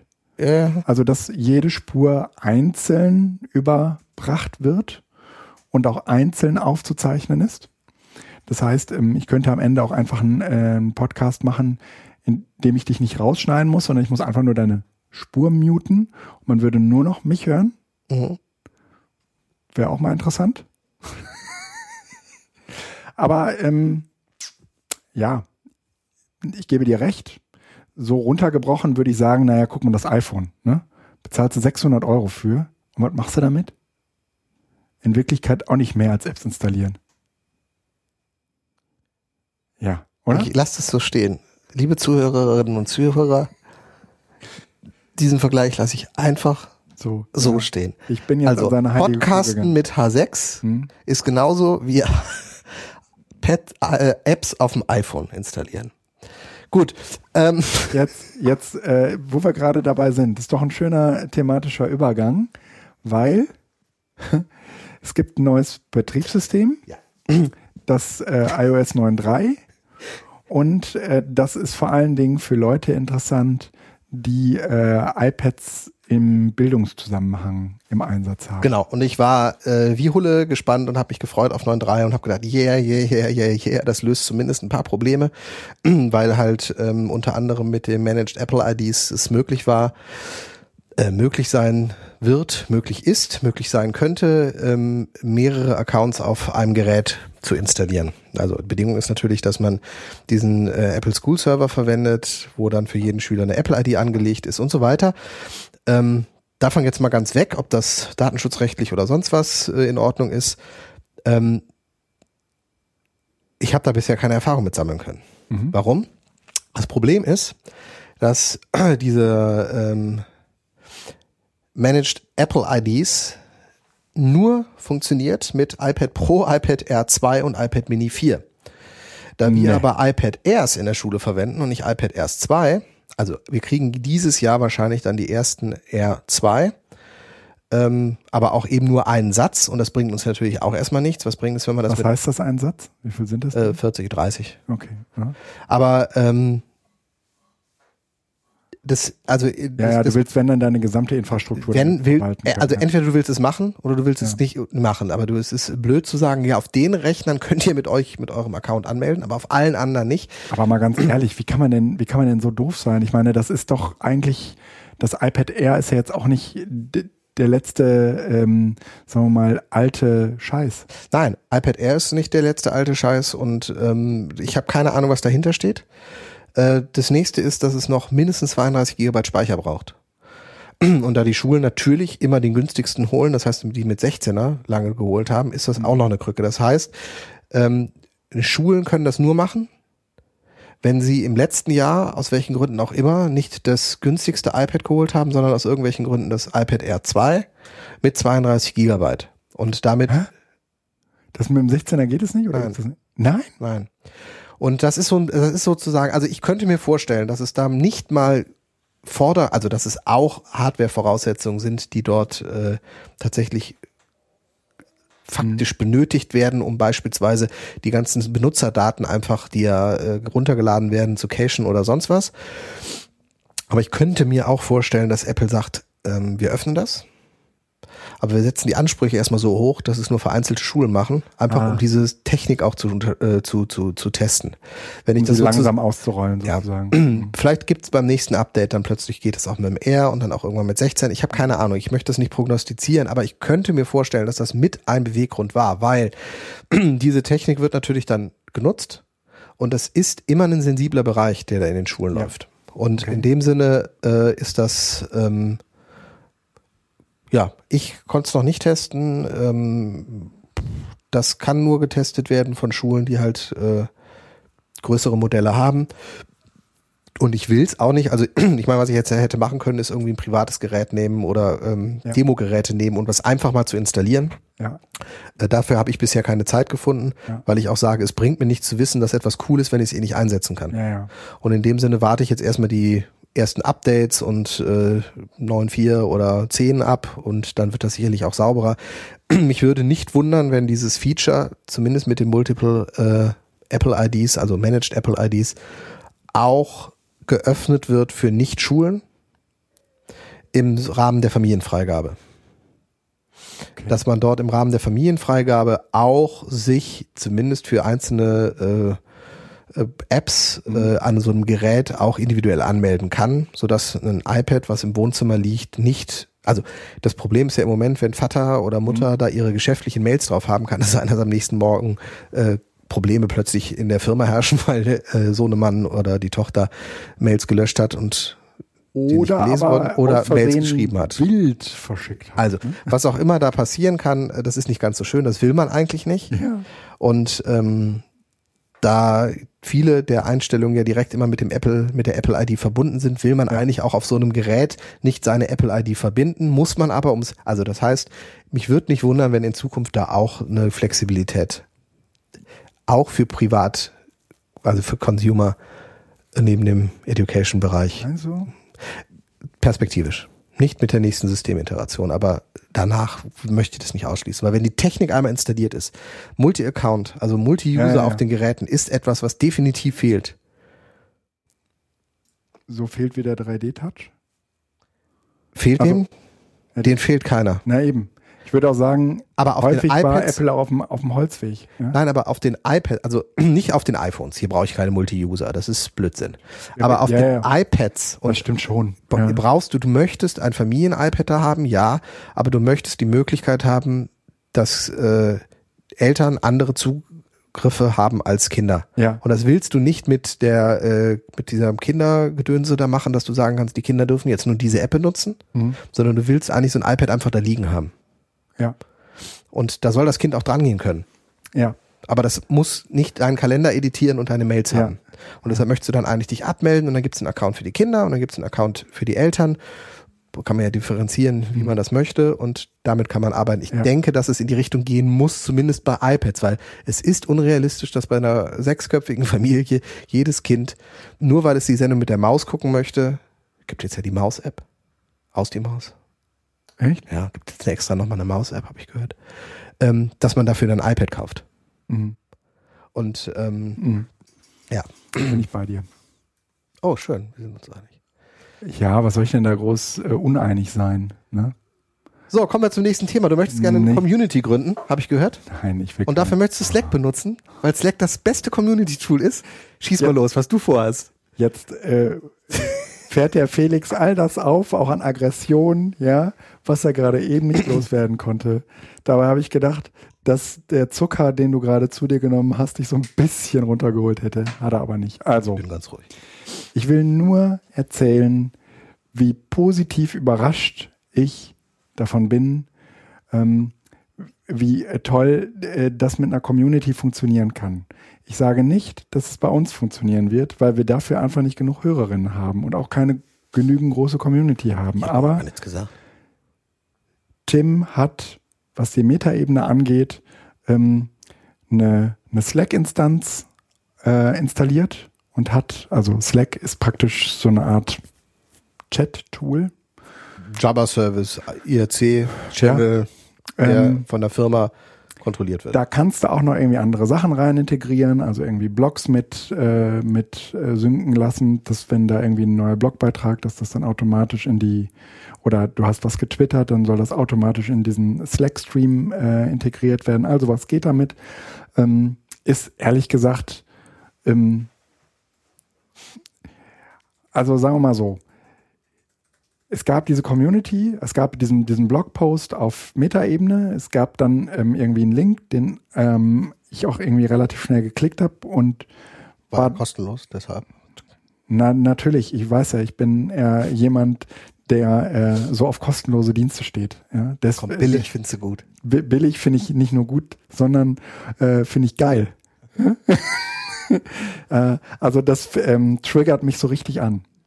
Und so war das dann eben auch bei der äh, Metaebene ähm, Sache. Da habe ich mich dann äh, eingeloggt und wollte auch überhaupt mal gucken, wie sich das so anlässt. Und ähm, da ich vorher diesen IRC-Kram, auf dem die äh, Community da offensichtlich bisher unterwegs war, nicht genutzt habe, ähm, war, war ich schon ordentlich geflasht von der Menge und der, ähm, also der Menge der Leute, die sich da anmeldete.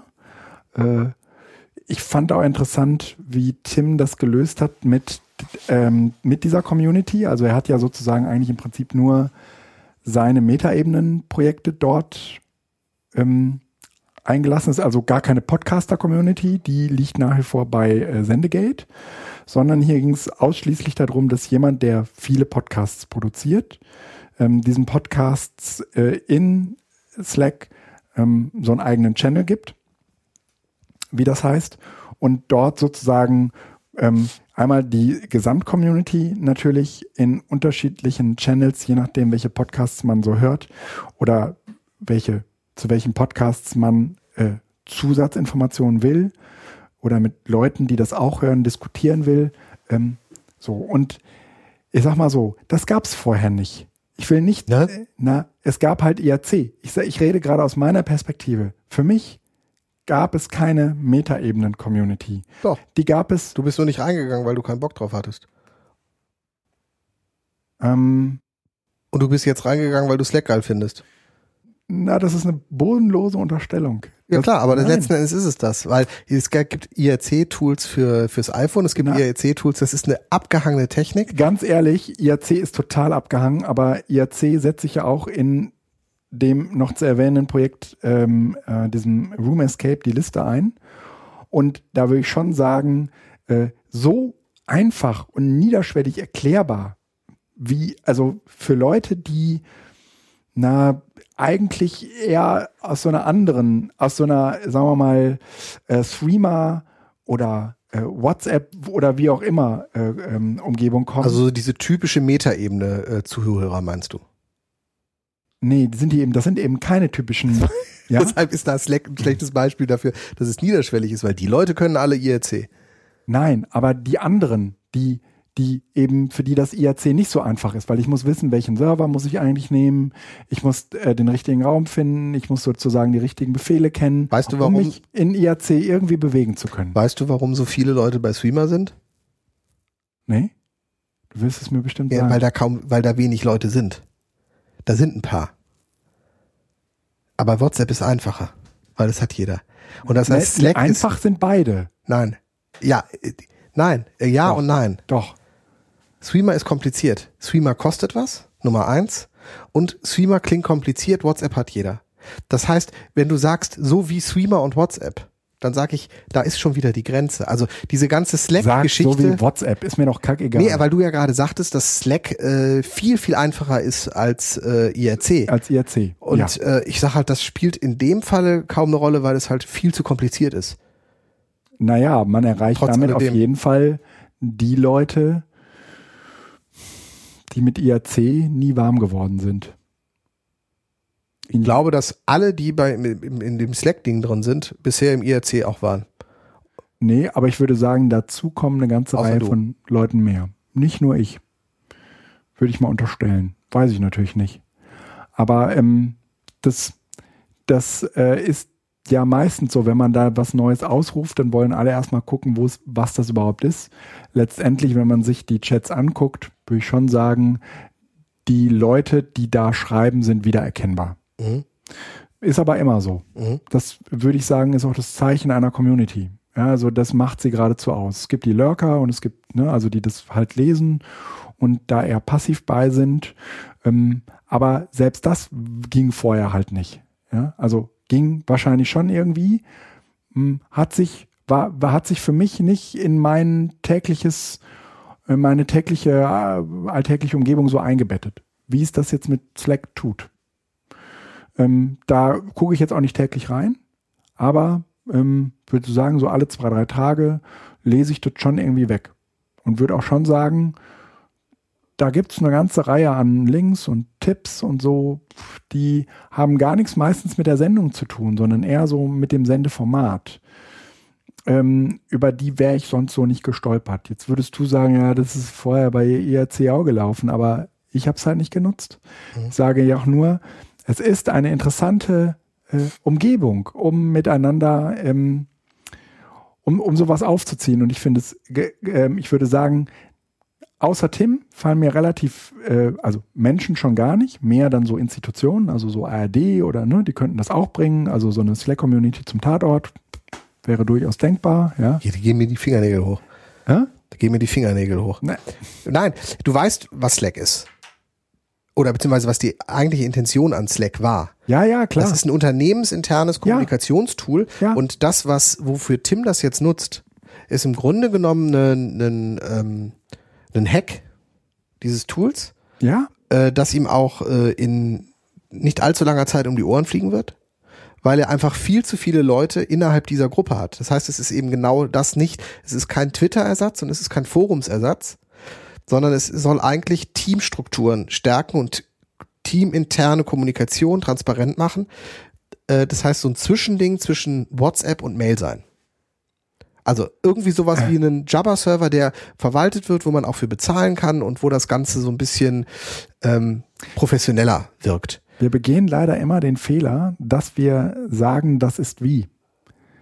Ich halte Nein, das, Slack ist, Slack ist nichts anderes als ein Server, ein Jabber-Server, der ein bisschen extended ist oder einen, einen anderen Chat-Server, wo halt natürlich andere Dienste noch dahinter geklemmt werden.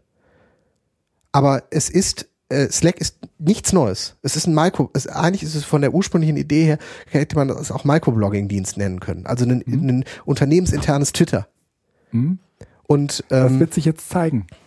Das wird sich jetzt zeigen. Slack ist aber das Problem, ist, Slack ist wieder ein, es ist kein offenes Format. Entschuldigung, ich weiß überhaupt nicht, was ihr immer mit euren offenen Formaten habt. Was meinst, was glaubst du, warum Apple ähm, mit OS X so erfolgreich ist? Weil es ein äh, geschlossenes Format ist. Wenn es ein offenes Format wäre, wäre es nicht so erfolgreich. Aber O- äh, OS X und Apple hatten ein Geschäftsmodell dahinter. Und das Geschäftsmodell von Slack ist, wir verkaufen unsere Accounts. Und du argumentierst, oder die Leute, die jetzt dabei in so einer Community mit drin sind, die finden das toll, dass sie Leute sehen. Das Geschäftsmodell dahinter ist aber Accounts zu verkaufen. Und es ist die Frage, ob ich das nutzen möchte. Das heißt, natürlich ist es jetzt erstmal etwas, dass da eine Community, äh, die eh technophil ist, ähm, sich auf ein neues Tool stürzt und das untereinander hypt und testet und es cool findet. Es erinnert mich ganz, ganz stark an app.net. Es kann sein. Es kann sein, und dann dass das ist die Frage, geht. was ist denn sozusagen, was, was, worum geht es? Geht es, geht es um Community aufzubauen? Dann sollte ich mir überlegen, wie baue ich eine Community auf? Wenn es darum geht, Slack geil zu finden, dann können wir, ge- also geil finden, also Slack cool zu finden, als neues Tool cool zu finden, dann kann man Nein. das auch machen, aber das hat nichts mit der Metaebene unbedingt zu tun, sondern es geht darum, wow, das ist ein nettes Tool. Ich habe ja auch, du hast mich ja auch einmal eingeladen zu dieser Ja. Medienpädagogikgruppe. Ja. Ähm, ich habe das inzwischen auch dann wieder gelöscht, weil ich mir gedacht habe, ähm, also erstens, da lief nicht viel drin rum. Ja. Es waren viele Leute, die darüber sich unterhalten haben, ähm, dass man sich mal unterhalten sollte. Und ähm, letzten Endes wird auch so eine Community sendungsbegleitend ganz nett sein, Mhm. aber die gleichen Leute sind auch eh bei Twitter. Also ich glaube, die, die Deckungsgleichheit zwischen Slack und Twitter in der Metaebene ist auch ganz groß. Also die wird wahrscheinlich 100% sein. Bedeutet, ähm, was, welchen, welchen Teil bedient Slack da? In Meinst, seiner man hätte äh, genauso gut statt Slack mit einem Hashtag arbeiten können. mit einem Hashtag oder mit, du kannst ja sogar dir eine Twitter-Gruppen an importieren und das darüber irgendwie machen, sodass dann alles Gleiche haben. Das hätte man auch machen können und es wäre der gleiche Effekt gewesen. Slack ist ein, ein, ein, eine Sache, die ist eigentlich mit einer anderen Intention gemacht worden. Und selbst da würde ich fragen, wie nutze ich es, das muss man vorher, glaube ich, gut definieren, auch innerhalb eines Unternehmens. Wie implementiere ich Slack, dass es zwischen Freiwilligkeit und Verbindlichkeit vernünftig abwägt? Welche Kommunikation soll über Slack laufen und was läuft über E-Mail und sollte weiter über E-Mail laufen? Weil es ist ein Kanal, E-Mail hat das, ist das Schöne, der ist vollkommen dezentral. Ich verwalte meine Mails. Bei Slack, und das ist ja auch ein Problem, was Tim eben mit angesprochen hat, du kommst nicht so richtig an die Daten, die da drin sind, auch dran, beziehungsweise auch die anderen haben das gesagt für die interne Kommunikation. Du kannst die Dinge, die da drin stehen, nicht direkt verlinken. Das Archiv verschwindet irgendwann. Es ist also nicht ein dauerhaftes Archiv, wenn du nicht bezahlst. Das heißt, als Kommunikationskanal hat das, ist das auch durchaus problematisch. Als Kommunikationskanal in Unternehmen, zumindest für verlässliche Dokumentation von äh, Dafür würde man es nicht Absprachen. benutzen. Dafür ist es aber ursprünglich gedacht. Nein, das ist nur ein Grundrauschen. Okay, also wenn du auf der Suche nach Wie du Grundrauschen gerade, bist, wie du, wie du, wie du gerade eben sagst. gut. Ja, Ja, wie du gerade eben sagst. Also es ist ähm, auch in, in den Betrieben von vornherein immer so gedacht gewesen, dass kleinere Teams darüber sich nicht organisieren. Ja, das macht man über andere Tools, über Projektmanagement-Tools, sondern äh, oder ne, so oder was auch immer, was man so in Betrieben einsetzt, sondern das ist eigentlich nur der Kit, der so was zusammenhält. Und wie, wie äh, viel Betriebe davon brauchen, kann ich dir gar nicht sagen. Ich würde nur sagen, dass, ein, dass so, ein, so eine Podcast-Community, also ne, Tim hatte halt relativ viele Leute am Start, die ähm, sich im, die im Moment, wenn man da mal so drauf gucken würde, würde jeder von uns sagen, dass es eigentlich ein sehr zentral organisierter Haufen. Der ist davon abhängig, dass Tim eine Sendung macht. Ja? Und dann kannst du in, in dem Bereich halt irgendwas loswerden. Ähm, und jetzt gibt es halt die Möglichkeit, jenseits dieser Sendung, die gab es vorher auch, gebe ich dir recht, ja, und das mag jetzt auch nur gehypt sein und mag alles wieder vorbeigehen, ja, aber in meiner Wahrnehmung ist das im Moment zumindest ähm, der Versuch, ein, einem Podcast äh, sozusagen das, was ihn eigentlich ausmacht, nämlich die Menschen, die ihn machen und die Community, die ihn hören, zusammenzubringen. So wie bei app.net. Nee, weil App.net war letztendlich eine Art Alternative zu Twitter. Ne, weil der Abgesang äh, an Twitter schon so. Das hat mit, äh, also es hat mit App.net überhaupt nichts zu tun, sondern das ist ja ein in sich geschlossener Raum. App.net war kein in sich geschlossener Raum. Okay. Und welchen Mehrwert sollen jetzt geschlossene Räume bringen? Naja, dass äh, du sozusagen committest in dem Augenblick, wo du dich in diesen geschlossenen Raum begibst, dass du dich auch sozusagen an die Themenvereinbarungen hältst, in denen es in diesen geschlossenen Räumen geht. Ja, das heißt, dass du redest dort nicht darüber, wie du deine Podcast-Probleme löst, sondern du redest da im besten Fall über die letzte Sendung. Und ich sage nochmal, nicht, dass wir das alle tun sollen. Ich sage nur, es ist ein relativ interessantes Experiment, was niemand anders in diesem Zusammenhang, in dieser, in dieser Podcast-Community besser kann als Tim. Ja, aber ob Tim dafür Slack benutzt hätte oder äh, Rocket Chat oder äh, er hätte alles benutzen oder sonst können. was. Er hat sich dafür entschieden, er hat auch erklärt, warum er das gemacht hat. Aber ähm, Und in dem was, Sinne- auch, was auch immer er benutzt hätte, ja, es hätte immer genügend Gründe dagegen gegeben, etwas anderes zu nutzen oder es nicht zu nutzen. wir kommen jetzt aber dem, was äh, zu dem näher, was ich eben gemeint habe. Äh, was will ich? Will ich eine Community gründen oder will ich eine Community füttern? Dann kann ich mir ein Tool aussuchen. Und Tim hat sich bisher für IRC entschieden. Und du hast gesagt, pff, hab ich keinen Bock drauf. Dir ist es nicht mal über den Weg gelaufen. Oder was auch immer noch. So, jetzt kommt Slack und du sagst, boah, das ist total super. Hätte Slack, äh, hätte Tim sich aber nicht für Slack entschieden, sondern für Rocket Chat oder für, für, für Matterhorst, ich weiß nicht, da gibt's noch diverse andere. Was wäre denn dann gewesen? Hättest du es auch, wärst du auch aufgesprungen? Ich hätte es mir angeguckt. Ja. Das heißt, der eigentliche Punkt, warum du dir jetzt was angeguckt hast, ist, dass es etwas Neues gab, dass es einen Bruch gab. Das heißt, Ja. hätte Tim gesagt, wow, ich habe hier einen neuen IRC-Channel aufgemacht, der ist jetzt noch viel, viel besser, hättest du das auch getan. Das heißt, Ich, will, ich, ich würde sogar sagen, ich habe mir diese IRC-Sache angeguckt. Ich habe mir die angeguckt und zwar im Zusammenhang mit dieser ganzen Live-Senderei, im Zusammenhang mit ja, wir hatten das auch mal so, hier ja. äh, installiert. So. Ja, ja. da habe ich mir das angeguckt und habe aber entschieden ähm, und in Gesprächen mit Tim genau darüber war das offensichtlich auch einer seiner Beweggründe, habe für mich entschieden, das ist nicht mein Kommunikationsmedium. Und es kann gut sein, dass Tim durch die Entscheidung für Slack eine ganze Reihe von Leuten verloren hat, die das lieber im IRC gemacht hätten. Wenn ich mich richtig erinnere, äh, ist es auch nicht so, dass IRC nicht mehr leben würde. Nein, nein, das läuft ja parallel. Das läuft parallel. Und es gibt Leute, die machen es dort, und es gibt Leute, die machen es dort, und es gibt bestimmt auch Leute, die machen beides. Warum auch immer. Aber ähm, die Idee, ähm, sozusagen diesen persönlichen und das, das ja auch irgendwie das Personalisierte, was das Podcast als Medium mit der Information macht. Dem sozusagen eine Community zu geben, das finde ich äußerst interessant. Erst einmal. Und welches Tool man dafür benutzt, da bin ich bei dir. Da, da gibt es mehrere Möglichkeiten, aber du musst dich halt irgendwann entscheiden. Und Tim hat sich jetzt dafür entschieden und wir haben alle das Glück, genau das jetzt auch ausprobieren zu können. Aber ich würde sagen, ähm, wenn das scheitert, ist es sozusagen nichts, von dem ich jetzt sagen würde, wusste ich vorher schon oder so, sondern dann würde man sagen, okay. Aber das hat dann nichts mit dem Tool zu tun, Exakt. sondern es hat etwas damit zu tun, dass offensichtlich dieses Community-Ding und Podcasten dann doch nicht immer so kompatibel ist, wie wir offensichtlich glauben. Äh, also zwei Dinge. Zum einen, äh, das war ja meine anfängliche Kritik, dass das stark fokussiert war auf Slack, was so cool wäre. Mhm. Und ähm, das ist es eben nicht. Slack ist nur das Tool, was Tim oder was Ja. irgendjemand gewählt hat. In dem Sinne ist Slack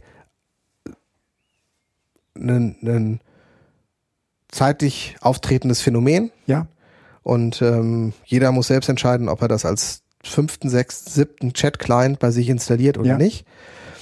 Ähm, aber äh, eigentlich ge- geht es nicht um Slack, sondern es geht Nein. um Community. Und was Community und Podcasting angeht, äh, würde ich, also natürlich ähm, ähm, hat, äh, gibt es eine Co- Podcast-Community und es gibt um jeden Podcast eine Community. Die kann fünf Leute groß sein oder 40.000, das kommt ja immer drauf das an. kommt ja allein schon daher, dass man das abonniert und in der Regel auch benachrichtigt wird, wenn es eine neue Episode gibt und so weiter. Aber Podcast ist ein zeitversetztes Medium. Podcast lebt nicht unbedingt, nein, nicht, nicht unbedingt. Äh, das, das Prinzip Podcast, das heißt, dass ich etwas aufnehme und mir dann anhören kann, Ja, wenn ich möchte, lebt nicht von der Instant Community. Mhm. Und in dem Sinne sind jede Sendung, die parallel dazu einen Live-Chat hat, es sind nette Geschichten, aber das hat nichts eigentlich mit dem Podcast zu tun. Sondern wir lieben ja gerade am Podcasten, dass wir hier aufnehmen. Und jeder kann sich das anhören, wann er möchte. Ja, aber das Und ist es ja vom darf- Sendeformat abhängig. Ja, aber es darf eigentlich, nein, ja. Dann machst du eine Radiosendung, dann machst du Live-Radio im Internet. Aber das Podcast an sich ist eben genau das. Ich nehme auf und stelle es zur Verfügung und jeder kann. In dem Moment, wo ich sozusagen einen Livestream mache, ja. genau. Und in dem Moment, wo ich einen Livestream mache und mache sogar die, die Live-Teilhabe als Kriterium dafür, dass man interessiert und engagiert an einem, also aktiv an einem, äh, an einer Sendung teilnehmen kann. Das heißt, das Sendungsformat ist live. Ist es eigentlich kein Podcast mehr?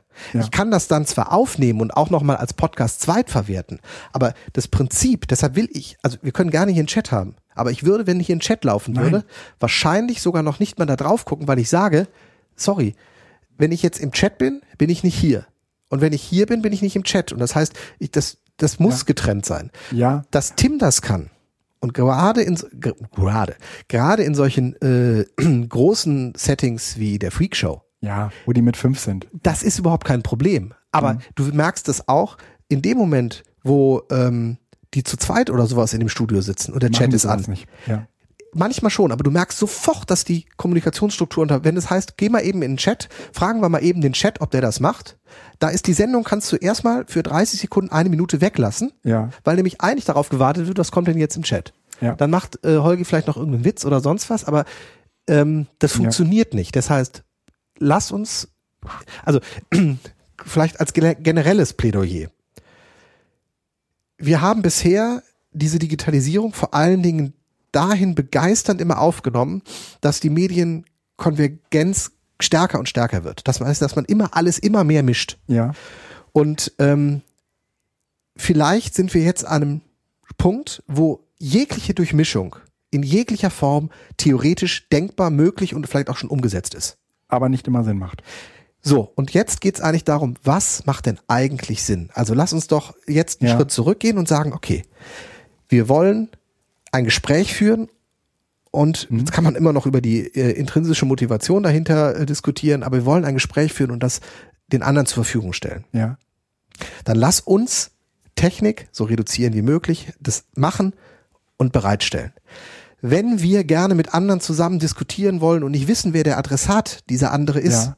dann lass uns da ein Format finden, was an Live-Radios oder äh, Periscope oder sonst was ist. Ähm, und lass uns aber dann das machen.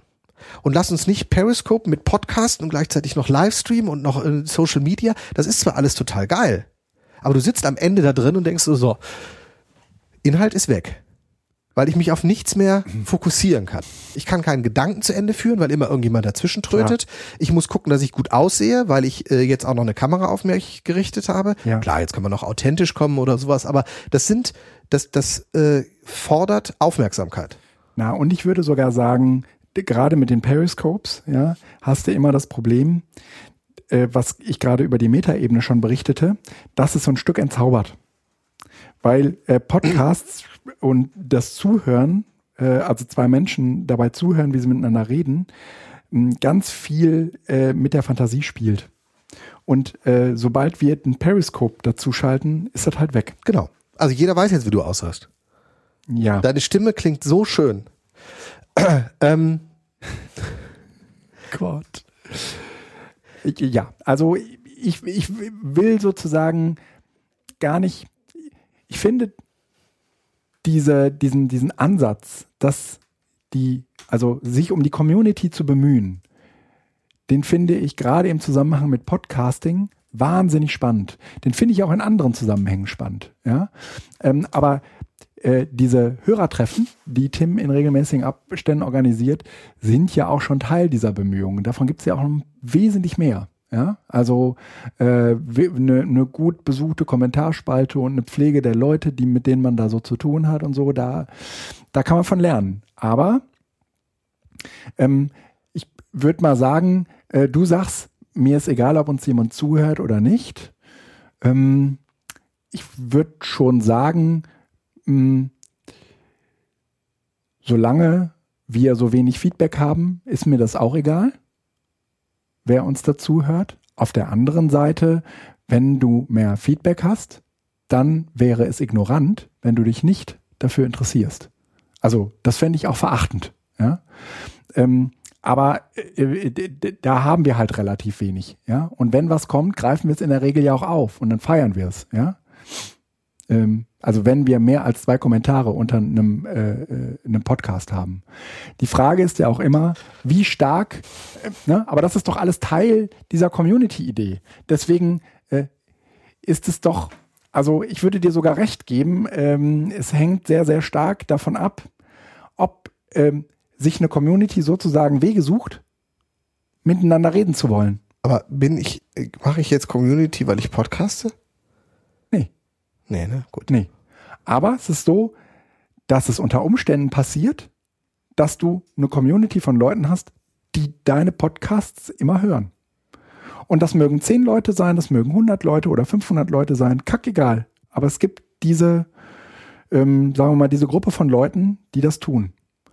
Ja. Und so. Und solange die nicht hörbar sind oder lesbar sind oder wie auch immer, ja, würde ich auch sagen, mh, mm, können wir so weitermachen wie bisher. Sobald diese Community anfängt, den Kontakt zu dir zu suchen, dir zu mit dir reden wollen, reden will, äh, wäre es ignorant, das nicht aufzugreifen.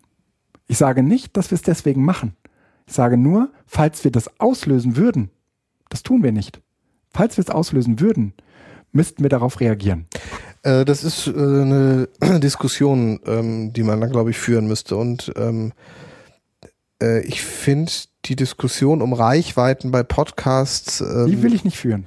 Ist, ähm, also ich, ich meine, wir haben ja äh, durchaus Zuschauer, Zuhörerzahlen, die sind, äh, die finde ich, wenn man sich das so ja, anschaut, schon beachtlich. Hm. Aber ähm, mir ist es halt, also ich tue es nicht deshalb. Ich tue das auch nicht weil, deshalb. Aber wenn die ich würde auch dann nicht zuhören würden, sondern anfangen mit uns zu reden. Auch dann würde ich es nicht deshalb tun. Das ist das, das ist der Grund, warum ich meinen alten Blog eingestellt habe. Weil ich tue, ich habe ich, ich, ich hab da Bock drauf oder ich habe da keinen Bock drauf und ich mache es dann. Ähm, und ähm, ich ähm, ähm, verdiene damit kein Geld. Vielleicht ist das ein entscheidendes Kriterium. In dem Moment, wo ich damit Geld verdienen würde, äh, hätte ich kein Problem damit, äh, mich in sozusagen in so eine ähm, in eine Selbstverpflichtung auch zu geben, weil ich sage, okay, das gehört, ist Teil meines Jobs und das ist okay. Aber in dem Moment, wo ich äh, nur weil es Feedback gibt, egal welcher Art es ist, dass das dazu führt, dass ich jetzt erst recht weitermachen muss, mhm. ähm, das wäre eine Geißelung. Äh, dazu hätte ich, das, das fände ich nicht in Ordnung weil ähm, ich äh, mache das, weil es Spaß macht. Also die, die, die Intention hinter dem, dass ich das hier tue, ist, weil es Spaß macht. Ich habe Bock, mich alle paar Wochen nach Hattingen oder du kommst ja. zu mir und das, das ist der Grund. In dem Moment, wo da eine Verpflichtung dahinter steht, die nicht von mir gesteuert ist, sondern wo das, wo das sozusagen eine Selbstverpflichtung, nee, eine, eine externe Verpflichtung ist, die auf mich zugetragen wird, weil irgendjemand reagiert und ich muss darauf jetzt reagieren. Nö, das muss ich nicht. Okay, das sehe ich anders. Das ist so, so, so ein Höflichkeitsding auch. Das ist was anderes, dass ich das möglicherweise dann, aber ich würde es nicht tun, weil jetzt sozusagen der, der Bedarf da ist oder was richtig zu stellen, richtig gestellt werden muss oder sowas.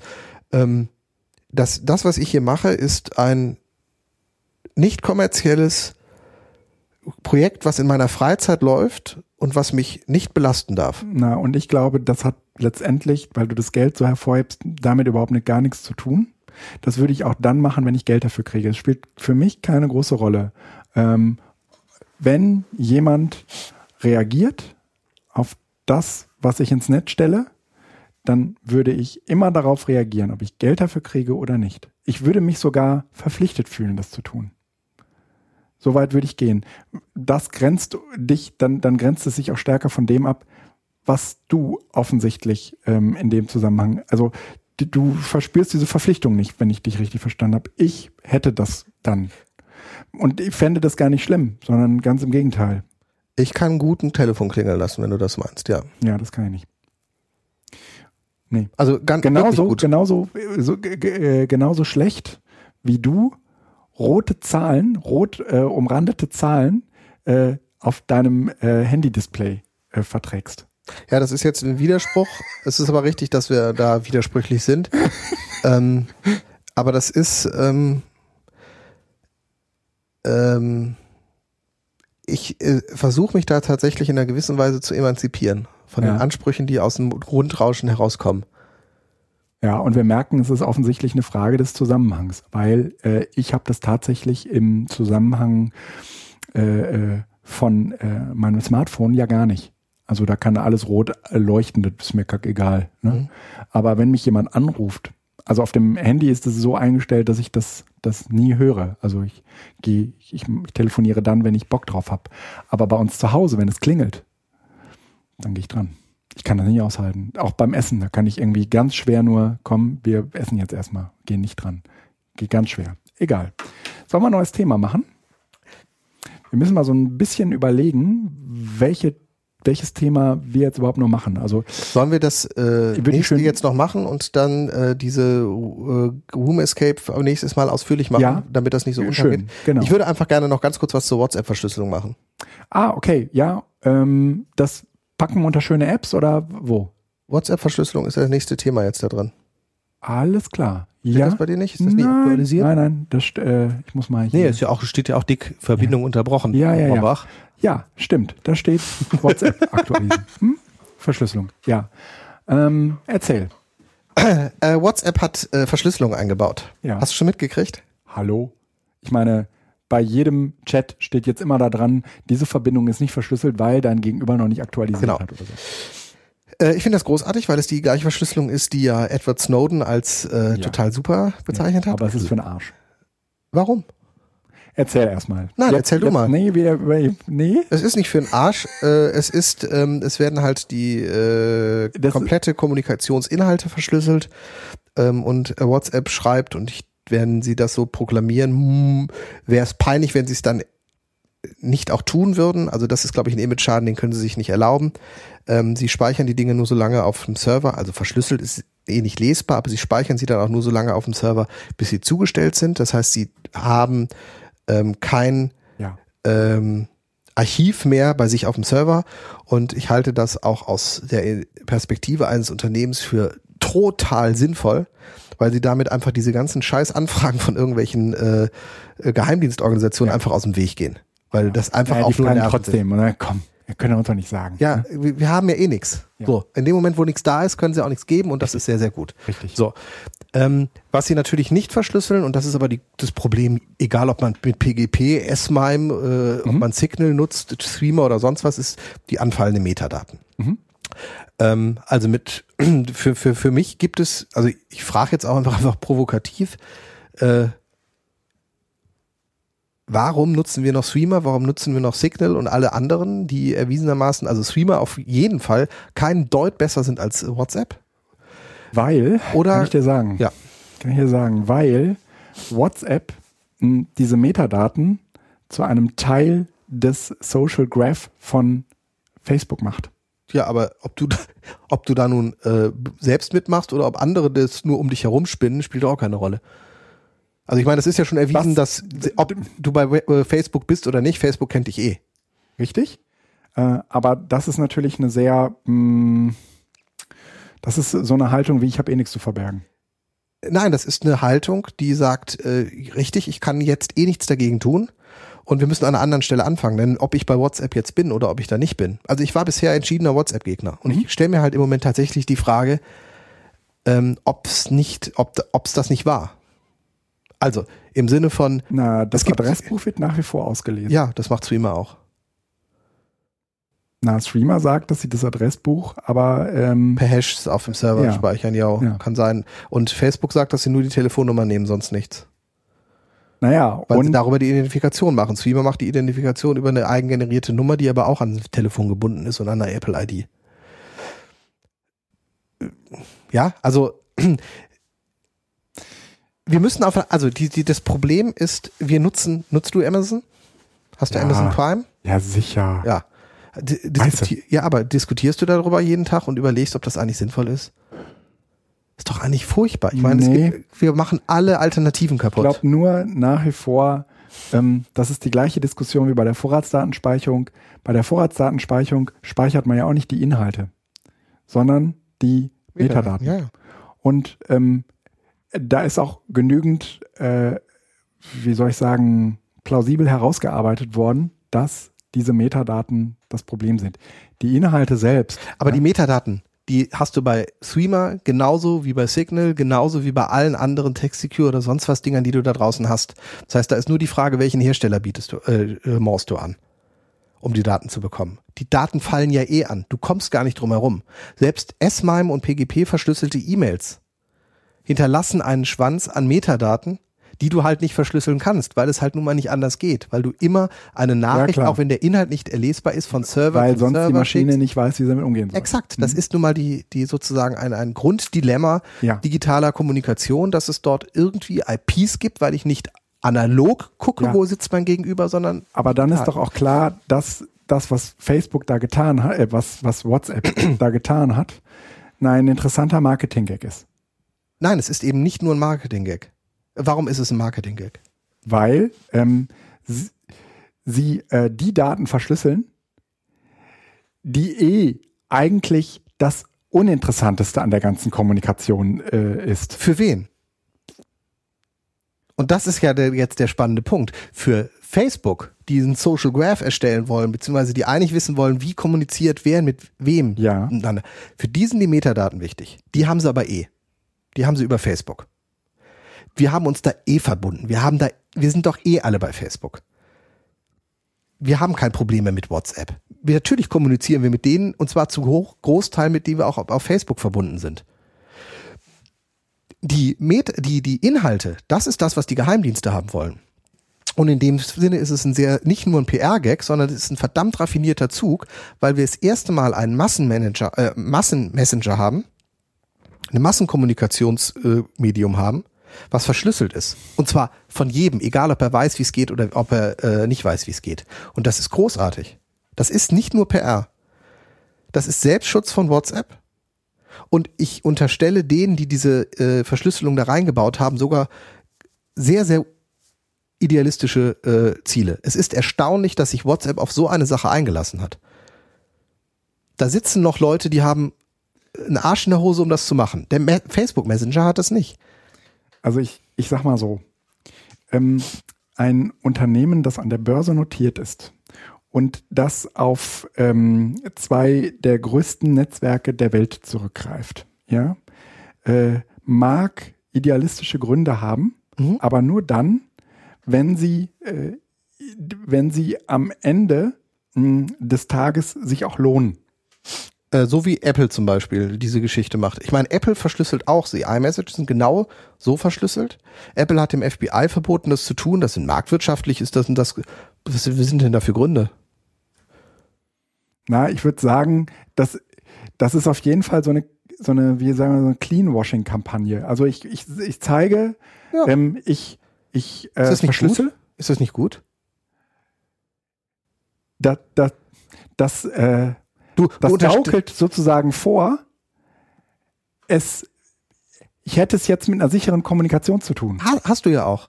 Die Kommunikation innerhalb dieses WhatsApp-Netzwerkes von zwei Leuten, die den aktuellen Client drauf haben, ist sicher. Da kommt keiner dazwischen. Ich kann es jetzt selbst nicht überprüfen, das ist, Ist- das Problem, aber Ja. ich gehe davon aus, dass es so ist, weil Ja. das, was Experten Ja. sagen, mein Vertrauen hat und die sagen, das ist sicher. Aber es ist nach wie vor nicht so, dass keine Daten anfallen würde, äh, die man nicht kommerzialisieren könnte. Das ist was anderes, aber das gleiche hast du bei Streamer und bei allen anderen Sachen. Da, auch da fallen Daten an. Und du kannst dir nicht sicher sein, dass Streamer die nicht doch irgendwie auch verkauft. Und bei nochmal, bei WhatsApp ist ist es maximal ein Duplikat von dem, was bei Facebook eh vorliegt. Ja, also Und ich finde es schwierig zu sagen, WhatsApp ähm, ist trotzdem nicht gut, obwohl sie verschlüsseln und Streamer ist sowas von gut, weil sie verschlüsseln. Das ist ein, das ist so ein, so ein, so ein, so eine Sache, wo ich denke, nee, wenn wir bisher Streamer an der Maßgabe äh, gemessen haben, dass sie verschlüsseln, Ja. dann müssen wir daran jetzt auch WhatsApp messen und dann müssen wir sagen, WhatsApp, du bist gerade Streamer, weil Streamer hat Closed Source, Ja. wir können da nicht reingucken. WhatsApp genau das gleiche. Beide nutzen eine ähnliche Verschlüsselungstechnologie. Ja. Das heißt, Streamer zu nutzen und WhatsApp nicht zu nutzen, nur wegen der Metadaten, das funktioniert, das auf der Ebene funktioniert es nicht. Das Einzige, wo ich noch akzeptieren würde, dass Leute das nutzen, ist halt Signal. Oder wie dieses Text Secure heißt es, glaube ich. Ja, ja, weil das zumindest Open Source ist und man überprüfen könnte, wenn man in der Lage ist, ob denn der Source Code auch wirklich das bietet, was man sich verspricht. Mhm. Aber Streamer auf seinem Handy noch zu haben und WhatsApp zu meiden, ist, dürfen eigentlich nur Leute tun, die auch bei Facebook nicht sind. Da bin ich vollkommen bei dir. So, und Da ich alle bei- anderen äh, zieht das Argument nicht, ja, ja, aber dann soll keiner wissen, mit wem ich kommuniziere. Das steht ja, Ja, in Metadaten. Weil da bin ich bei drauf. dir. Und für mich schließt sich daran sozusagen an, deshalb hatte ich das jetzt eben gesagt, Aber das war es das jetzt? Ja, Warte. es, es ist natürlich schon nochmal ein Unterschied, ähm, ob ich über WhatsApp oder über Facebook kommuniziere, weil Facebook ist per Default öffentlich, jedenfalls Facebook öffentlich. Das heißt, ähm, wenn man sich meine, wenn man sich bei mir jetzt die Netzwerke von Facebook und WhatsApp angucken würde, würde man schon irgendwie sehen, okay, das eine ist schon irgendwie so das Familien, äh, diese Familien, familiäre, private Umgebung und das andere ist halt eher so die netzöffentliche Umgebung. Und ähm, die, die ähm, Firma, die diese Daten zusammenlaufen lässt, bekommt natürlich schon Informationen von mir, die deutlich näher an den Dingen sind, die ich öffentlich so nicht sagen würde und tun würde und mich vernetzen würde, aber es ähm, eben bei Streamer, äh, bei, bei WhatsApp dann doch tue. Ne? Ja, das kann, das kann sein. Aber ich führe den Gedanken nochmal eben aus, weil dann, wir haben eBay. Das ist sozusagen die Plattform, wenn du Kleinanzeigen schalten möchtest oder Ja. was versteigern möchtest. Wir haben Amazon. Das ist die Plattform, wo du Dinge verkaufst, Kaufst. äh, kaufst. Ne? Gibt nichts anderes. Alles andere sind kleine Shops und die meisten davon äh, haben sich auch nochmal an Facebook, äh, an, an äh, Amazon ran. Oder sie sind kaum benutzbar, so wie otto.de. Ja. ähm, du hast ähm, Facebook Ja? für Social Media. Es gibt kein Google Plus mehr, es gibt keine, äh, wie hießen die früher, Music, Dingsbums da, MySpace oder sonst was. Das ist Facebook. Irgendwann gibt es vielleicht was Neues, aber ich glaube tatsächlich, ähm, dass wir äh, Plattformen nach und nach etablieren, die einfach ab einem gewissen Punkt auch dann einfach Standard sind. Und das kann ich gut finden oder nicht gut finden. Und ich kann Klar. mich darüber beschweren. Und ich glaube eben tatsächlich, dass sich WhatsApp jetzt gerade mit diesem Schritt der Verschlüsselung Mhm. ähm, Die Welt ist ein bisschen besser geworden. Ja, hat, weil ich ich einfach sage, ich kann jetzt nicht mehr mit dieser Verschlüsselungskeule kommen und WhatsApp vermeiden, Ja, sondern ich muss jetzt mit Metadaten kommen. Und da ist die Diskussion so schwammig, weil welche Metadaten produziert Google und Suchmaschinen Google äh, ganz oben, muss man dann natürlich auch nicht vergessen. Ne? Also das heißt, wir haben für die verschiedenen Bereiche einfach Tools. Und ich glaube tatsächlich, dass äh, WhatsApp sogar gesicherter ist als Facebook. Weil Facebook letzten Endes eine Webseite ist, wo so ein bisschen Social Media und sonst was, aber die, die Kinder zum Beispiel, die sind nicht bei Facebook. Die Kinder sind bei Instagram, die sind bei WhatsApp. Facebook ist verdammt intelligent gewesen, sich diese Standbeine zu holen, weil ihr eigentliches Tool nicht mehr das Relevante ist. Und, und Flickr? Ja, und Facebook ist praktisch die, ähm, die Werbetafel für all das, was man bei WhatsApp eben nicht tun kann. Da findet halt keine Werbung statt. ja, ja, also das ist deren Cache-Code dafür. Naja, Aber nee, nee, auch die Daten, die sie aus WhatsApp gewinnen, die vermarkten werden, sozu werden sozusagen ähm, äh, äh, per Werbung auf Facebook geschaltet. Kann sehr gut sein. Ähm, aber der, die, der Gedanke dahinter war eben, dass sich einfach Plattformen etablieren. Und äh, ich mir ernsthaft überlege, äh, diese ganzen anderen Messenger, die ich bei mir drauf installiert habe, da gehört auch Skype dazu. Weil wofür brauche ich heute noch Skype? Ja. Nein, ich Ja. brauche es eigentlich nicht mehr. ja ist, Weil ähm, ich kann, äh, die, die, das WhatsApp Ja. ist, de- deckt einen Bereich ab. Ähm, ich, also ja, Signal, Streamer, Skype äh, und WhatsApp damit, und ja, Messenger stehen da. Eigentlich kann ich sogar den Messenger, äh, also im iMessage, hm. kann ich theoretisch löschen. Gibt einen vernünftigen Webclient. Ja. Es gibt für WhatsApp ein Web, also es ist Mhm. tatsächlich etwas, wo ich einfach sage, soll ich mich nicht dort der Geschichte, die halt sich sozusagen selbst geschrieben hat, da auch geschlagen geben? Ich weiß es im Moment, ich verlasse die Messenger noch drauf, aber ich äh, ähm, sehe im Moment keinen Grund zu, zu sagen, nee komm, dann mache ich es doch über WhatsApp, weil das hat jeder, das ist einfach, das funktioniert, fertig. Mein Ansatz ist nach wie vor immer noch ein anderer. Ähm, ich benutze das, was derjenige nutzt, mit dem ich reden will. Ja, kann man auch machen. Ne? Und wenn der Streamer benutzt, benutze ich auch Streamer. Und wenn die Signal benutzt, benutze ich das auch. Fertig. Und meine Tochter sagt zum Beispiel, ich benutze WhatsApp. Also benutze ich auch WhatsApp. Ja. Ich sage meiner Tochter nicht, das ist auch schwer, ihr zu erklären. Und aus genau den Gründen, die du eben nanntest. Ja? Nee, das ist aber, das macht man aber nicht. Ne? Da benutzt du mal schön XY. Ja? Mhm. Weil sozusagen da immer eine neue Sau durchs Dorf getrieben wird. Im Moment, es war erst Threema und dann kommt irgendjemand mit Signal um die Ecke. Das war zu dem Zeitpunkt, als es irgendwie, als die Welt über uns zusammenbrach, nämlich gar nicht so klar und alle guckten irgendwie äh, sehr, sehr ambitioniert nach dem nächsten äh, sicheren Client. Und dann kam erst, und du konntest den Leuten jetzt nicht nochmal sagen, so, ich benutze das jetzt nicht mehr, benutze jetzt das und das, ja. Und einfach, das ist einfach ein Zoo geworden. Und ich benutze jetzt nur noch das, was mein Gegenüber auch benutzt. Und richte mich danach. Ja, und wenn Apple intelligent ist und nicht nur Apple, sondern jeder Hersteller dieser mobilen Geräte oder auch der Desktops, äh, die versuchen Schnittstellen zu schaffen, wo diese ganzen verschiedenen Tools in ein, ein, eine, eine App zusammengeführt werden. Sowas wie die Nachrichtenzentrale, nur Ja, kommt genau. besser, Ja. weil eigentlich muss es egal sein. Ja, genau. Eigentlich muss, muss eine Unified Das, aber ID haben. daran haben die, da haben die äh, Hersteller, also in dem Fall WhatsApp oder Threema, hat überhaupt kein Interesse dran, ja. Dass es sozusagen die Meta-App gibt, die das alles vereinnahmt. Ah, aber sie kommen auch nicht drum herum, weil die äh, Nachrichten, also die Das würde für ein gemeinsames Notifications? Nö, die Notifications müssen ja auf den, ja, ist doch. Alle Notifications landen ja hier schon in einer, in einer App sozusagen. Ja, Es muss nur schöner dargestellt werden. ja, genau. Die Mitteilungszentrale müsste. Nennt mir das Zentrale als App mit ein bisschen Ja. intelligenterer Ja, Darstellung. Ja, ja, ja stimmt. Äh, ja, ähm, wir haben noch äh, schöne Apps. Wie jedes Mal äh, am Ende unserer. Ach so, dieser letzte Gedanke übrigens, Show. äh, hallo Tobias. So, ähm, mit dem hatte ich letztens schon mal darüber gesprochen. Ah, okay. Wie äh, letztens nach unser, äh, ähm, am Ende unserer kleinen Show ähm, gucken wir uns immer schöne Apps an. Ja, Soll ich mal anfangen? ja, bitte. Gut, also. Ich war auf der Suche mal wieder nach einer Kalender-App. Ich, ich äh, habe lange Zeit Fantastical benutzt. Und das Problem an Fantastical war, da, man mag es glauben oder nicht, aber es gibt keinen Suchknopf. Also es gibt keinen keinen Suchschlitz, wo man Termine suchen kann.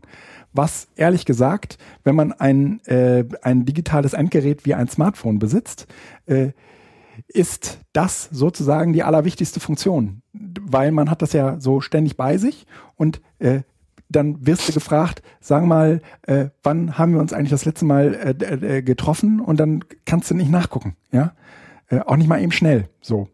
Dann habe ich äh, mich auf die Suche gemacht. Man muss dazu sagen, warum machst du es eigentlich nicht mit der Standard-App? Naja, weil die äh, bestimmte Ansichten nicht hat, die ich gerne hätte. Zum Beispiel, und das finde ich äh, an Kalendars 5 ziemlich toll, äh, siehst du, es gibt diese Wochenübersicht.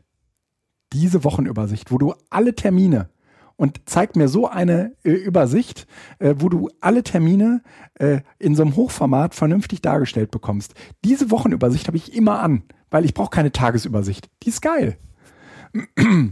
Und das war der Grund, weswegen ich mir äh, diese App jetzt äh, nochmal für, ich glaube, 6,99 gegönnt habe oder sogar 97. Es können sogar 8,99 gewesen, ich weiß es nicht mehr. Ähm, EduCamp? Ja, jetzt ist EduCamp äh, an, an diesem Wochenende in Leipzig. Dieses Wochenende ist ja. es schon? Ja, Oh Gott, ich habe sie total verpennt. Scheiße. Entschuldigung. Ja, ja. Ähm, wichtige Termine kommen wir vielleicht später nochmal zu. Also, Kalenders 5 hat so eine wahnsinnig tolle Wochenübersicht und deswegen äh, wollte ich da, wollte ich das überhaupt Also man muss das jetzt einfach mal sagen, diese Wochenübersicht sagt, die- zeigt dir ganztägige Termine an und bei anderen, äh, wann die etwa anfangen, äh, wenn jemand ähm, wie Guido sich nur Notizen macht, was er an diesem Tag so insgesamt irgendwie so ein bisschen macht, funktioniert das. Äh, wenn man allerdings echte Tagespläne hat, also ich sag mal fünf Termine an einem Tag, dann ist die Darstellung nicht zu gebrauchen. Doch, weil du kannst ja, siehst du, Ja, ja. da durchswipen. Äh, muss jeder selbst wissen. Guckt's euch mal an. Ich fand's großartig. Ähm, ähnlich alternativ ist ähm, Week Calendar. Calendar.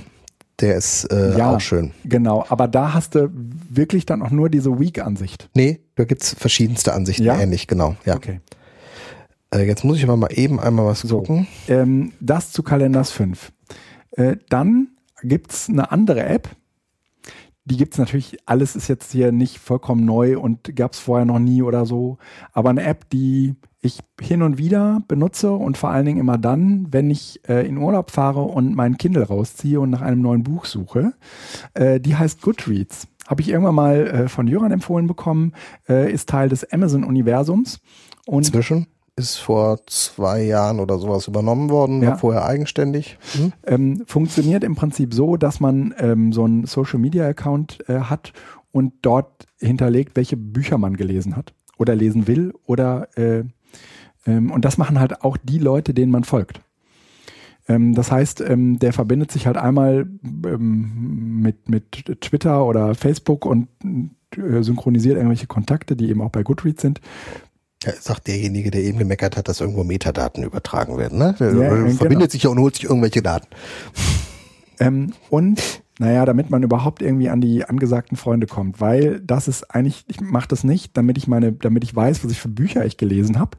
Das steht ja auf meinem Kindle drauf, sondern ich mache das, um der, die richtige Buchempfehlung für mich zu bekommen.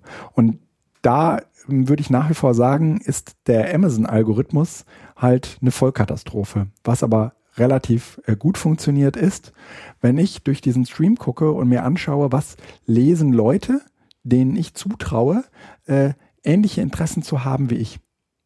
Warum hast du eigentlich bei relevanten, wo du, von relevanten Leuten sprichst, warum äh, haben wir uns noch nicht geaddet? Das äh, frage ich mich auch, Schätzelein. du hast mich noch das, gar nicht gefunden, ne? Ja, nee. Äh, ich wusste gar nicht, dass du da bist, weil ich dachte, du bist äh, eher so ein Datenvermeider. Nee, nie. Nee? Ich habe immer überall alles reingeschmissen.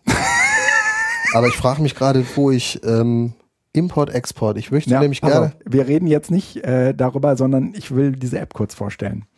Und ähm, da bin ich irgendwann mal, äh, also ich gucke da zwischendurch jetzt immer rein und ähm, dann sind da meistens auch Bücher, von denen, dann gucke ich da in die, in die Klapptexte rein und dann denke ich irgendwann, boah, geiles Buch, muss er, muss er unbedingt irgendwann mal lesen.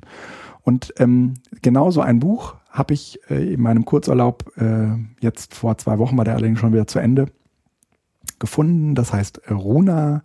Und ähm, das ist jetzt gar nicht auf eine Recherche zurückgegangen, die ich vor zwei Wochen von meinem Urlaub also betrieben habe, sondern weit vorher. Das habe ich irgendwie in meinen ähm, Bücherlisten gefunden von, die will ich unbedingt noch lesen.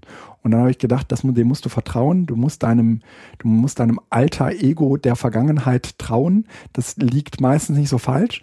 Und ich würde auch sagen, dass dieses Buch, Runa heißt es, ähm, wirklich ein großartiger Erfolg war. Es ist echt ein geiles Buch über ähm, so Wissenschaft im angehenden 20. Jahrhundert.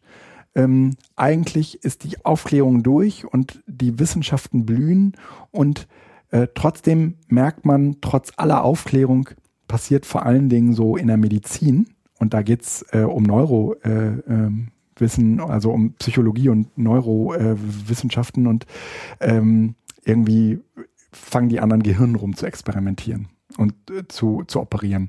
Ist jetzt nichts für schwache Nerven, äh, vor allen Dingen, weil das natürlich nicht irgendwelche Gehirne sind, sondern die von Kindern.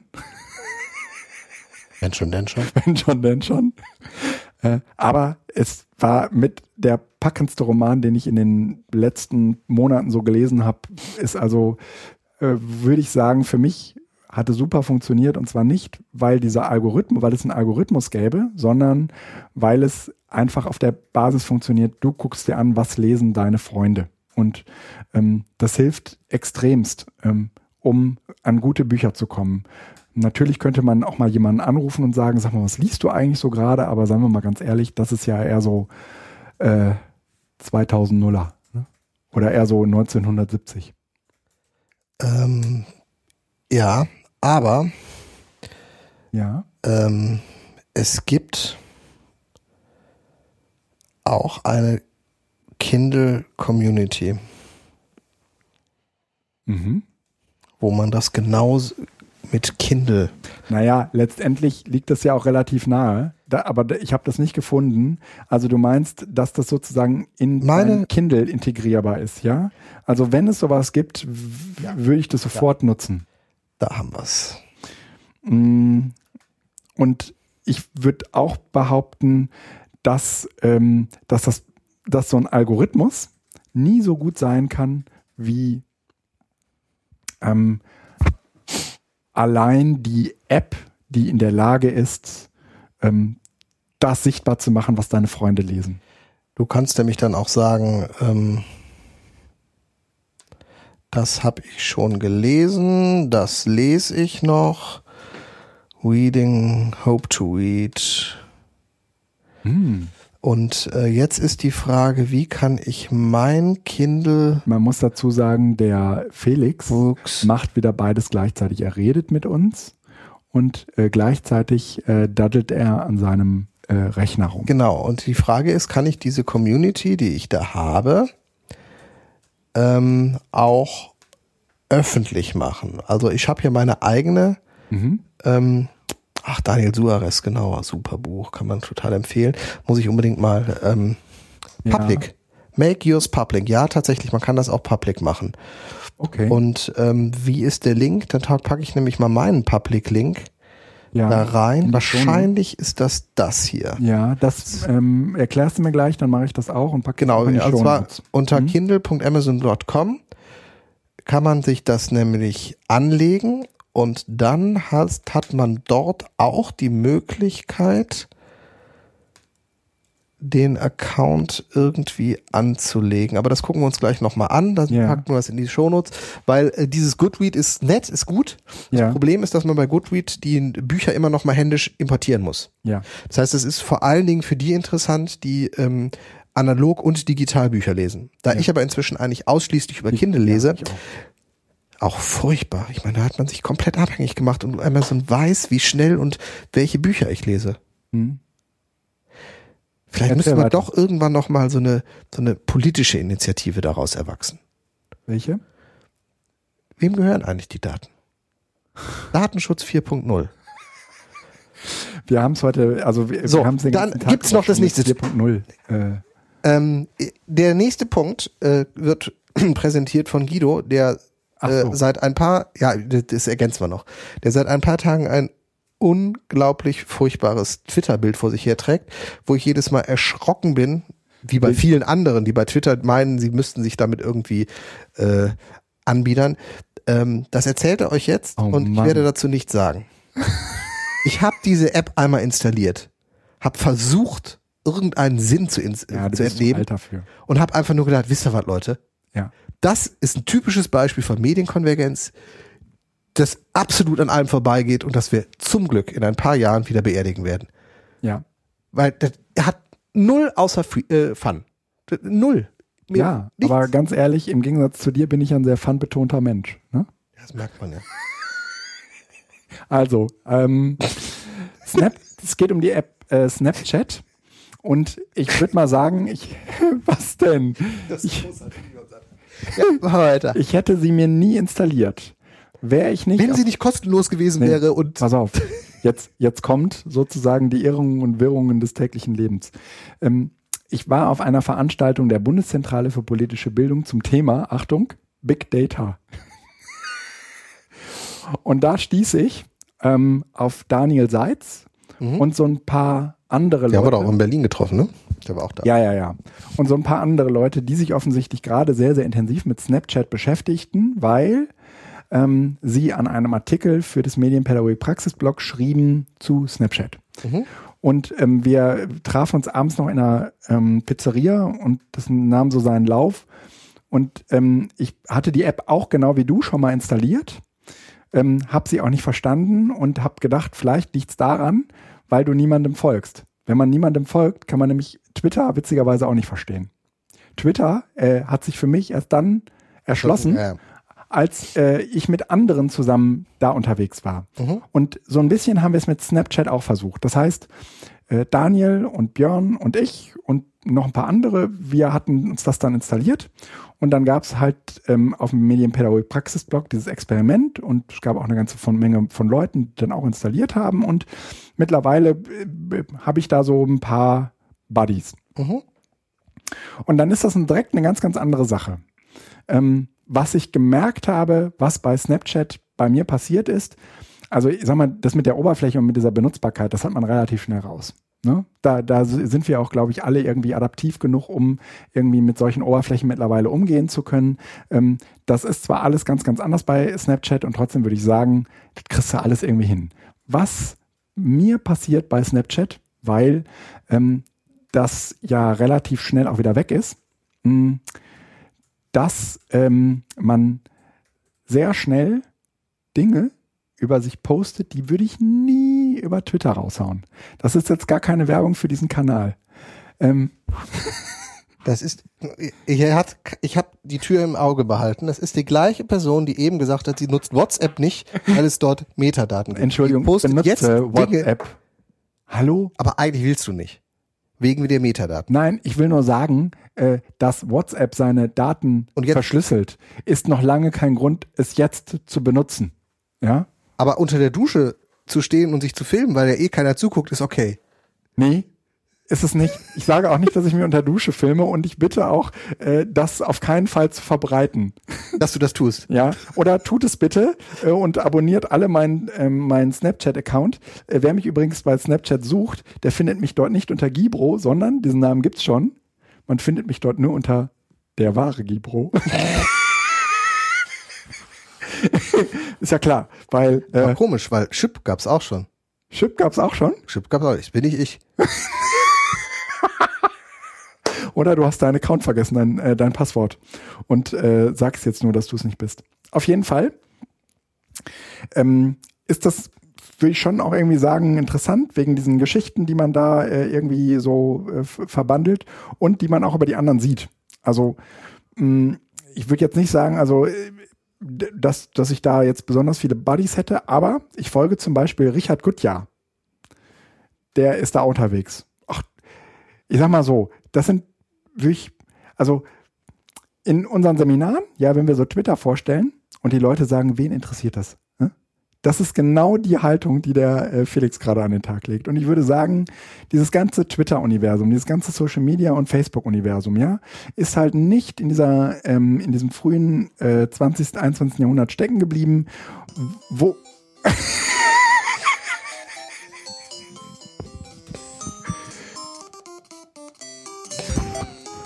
Da, Mach einfach das weiter. ist die Zeit, in der, mach der Felix, in, der, in der der Felix stecken geblieben Mach ist. ruhig weiter, ich mach gleich Periscope an. Ja.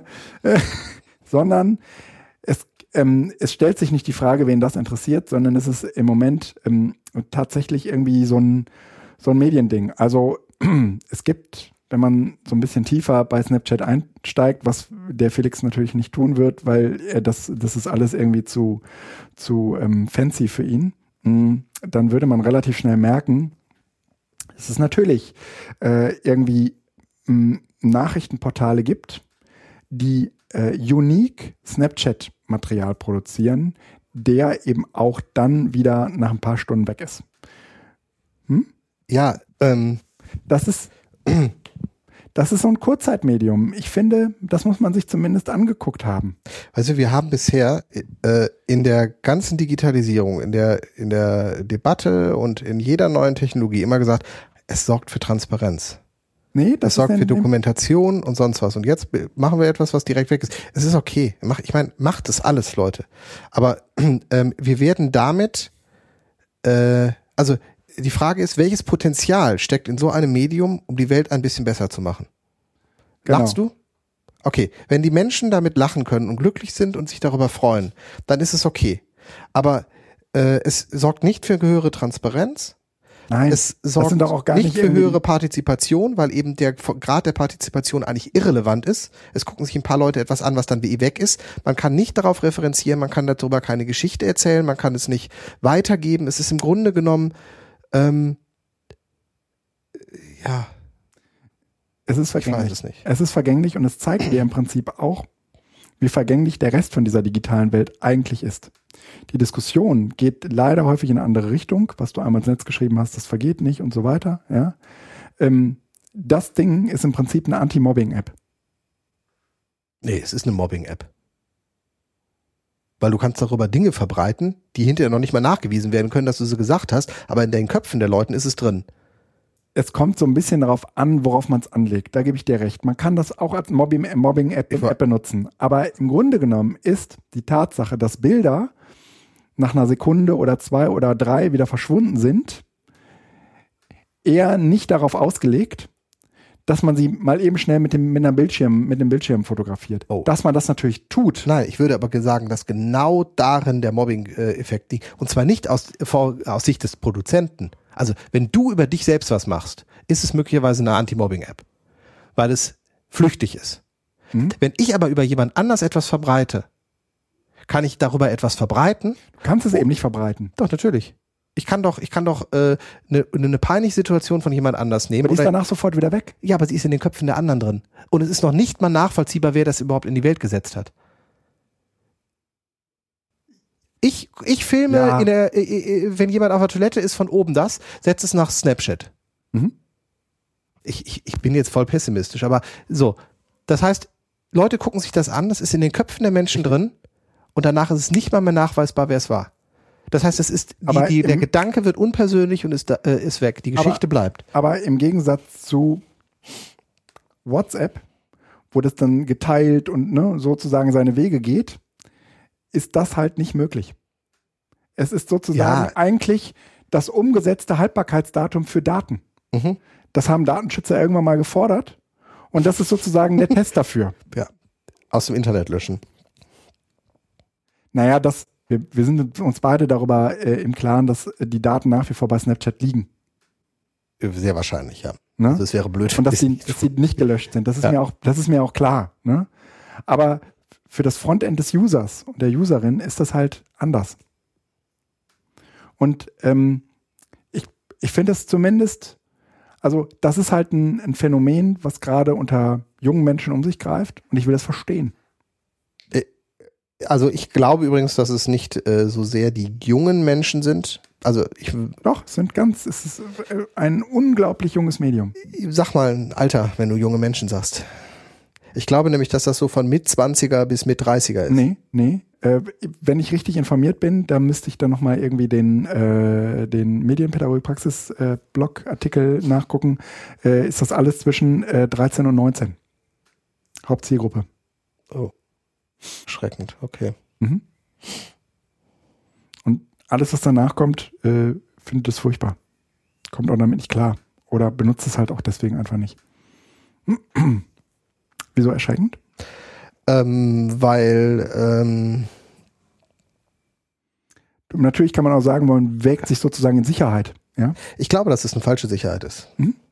mag sein. Und ähm, Wird sich zeigen. Nein, Moment, es ist, es ist da, es soll genutzt werden. Hm? Nur ähm, ich wäge ja inzwischen Tools ab, das habe ich ja eben bei Slack auch schon deutlich gemacht, genau, ähm, nach anderen Gesichtspunkten. Und ich Ja. merke halt im Moment zumindest von dem, was in der Klasse kommuniziert wird, in dem, was ich von den Schülern mitkriege, und das ist jetzt Referenzgruppe siebte Klasse, Mhm. äh, spielt Snapchat Mhm. kaum eine Rolle. Die Jungs fahren voll auf Minecraft weiterhin ab. Das ist das dominante Mhm. Ja. Medium. Ja. Und die Mädels finden Instagram total geil. Mhm. Das wiederum finde ich überraschend und erstaunlich, weil es eigentlich ein sehr klassisches, sehr einfaches Medium ist. Naja, aber, Aber es es, ist- ist sozusagen das Huldigen gegenüber den Promis. Genau. Man abonniert und die und man kriegt die Promi-Accounts. gleich, man abonniert die und man wird selbst abonniert und man kriegt die gleiche Belobung wie die Promis, nämlich Herzchen. Mhm. Und das ist sozusagen ähm, eine, eine- eine Form der Selbstpräsentation. Das ist auch ein typisch äh, äh, pubertäres Verhalten. Ne? Die Mädchen sind eher auf Außenwirkung dann in, zu so einer Ja. Zeit aus. Die Jungs verdröseln sich lieber über ihren Computern und äh, äh, vergessen den Rest. Ähm, das wird sich auch wieder ein bisschen ändern, aber Snapchat erlebe ich bisher nicht. Wenn das da mal soweit ist, dann muss ich mich oder werde ich mich auch mal damit auseinandersetzen. Aber ähm, Es ist so ein bisschen Backstage. Also ich würde am Ende auch sagen, ich folge bei, ähm, bei Snapchat auch so ein paar Promis halt. Mm.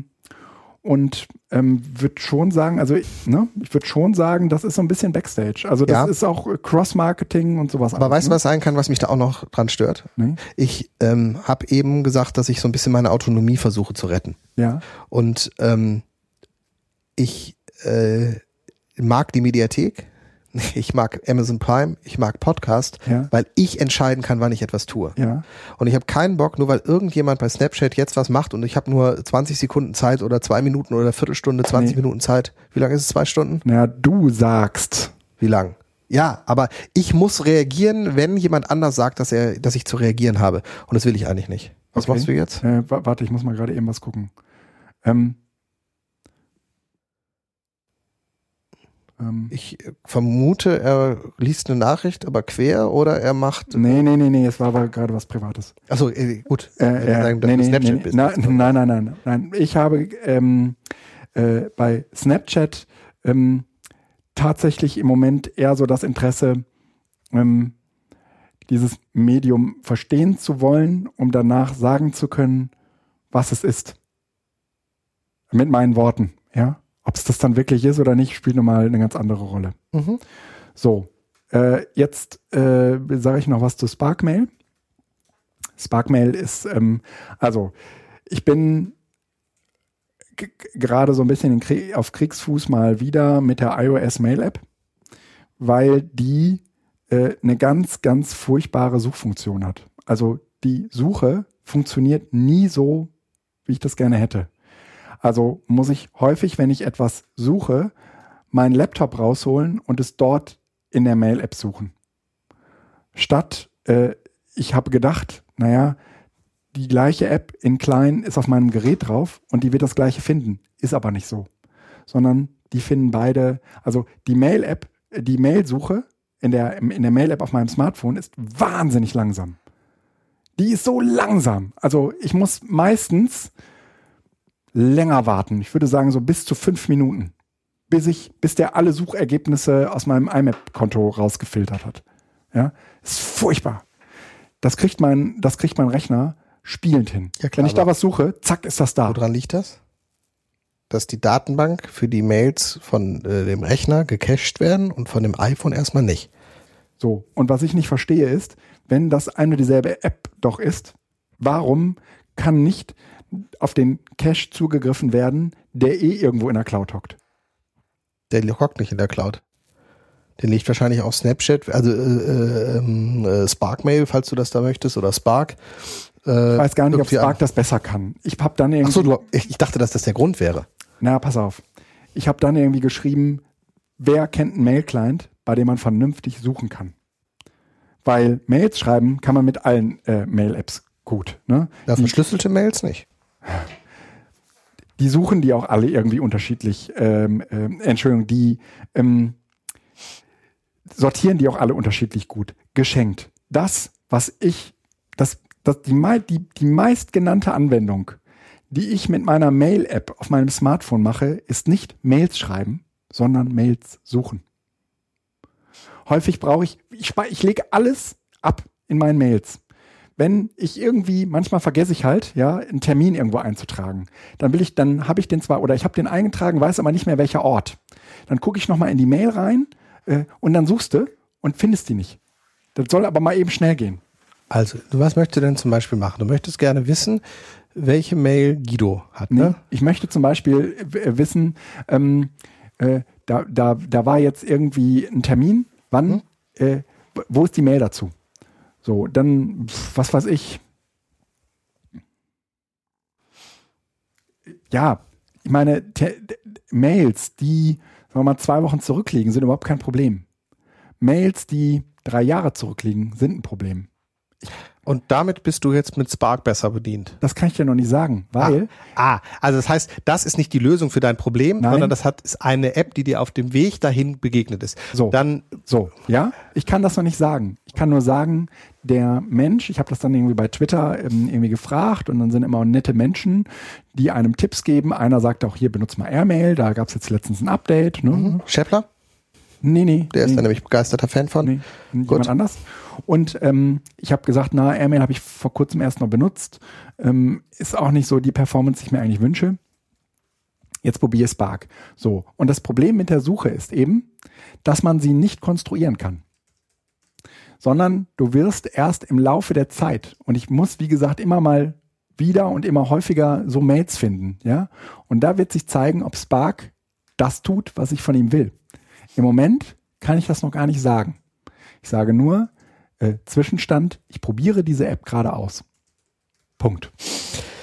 Äh, dann sei direkt auch noch Dispatch äh, ergänzt. Also Airmail habe ich auch unten in die Shownotes Mhm. gepackt und Dispatch ist auch noch ein netter äh, Mail-Client, ähm, weil der schöne Verlinkungen zulässt und So Weiterleitung macht der vor allen Dingen geil, ne? genau innerhalb Mhm. andere in andere Apps. Also Mhm. wenn man zum Beispiel gerne einen Link zu einer Mail, also ich spreche von einem Link zu einer Mail erstellen möchte, Das hatten wir, glaube ich, schon mal. geht das Mhm. mit Dispatch und Mhm. einem Workflow-Plugin sehr, sehr geil, sodass ich also aus Evernote einen, auf einen Link klicken kann und sich die Mail in der Mail-App öffnet. Ja.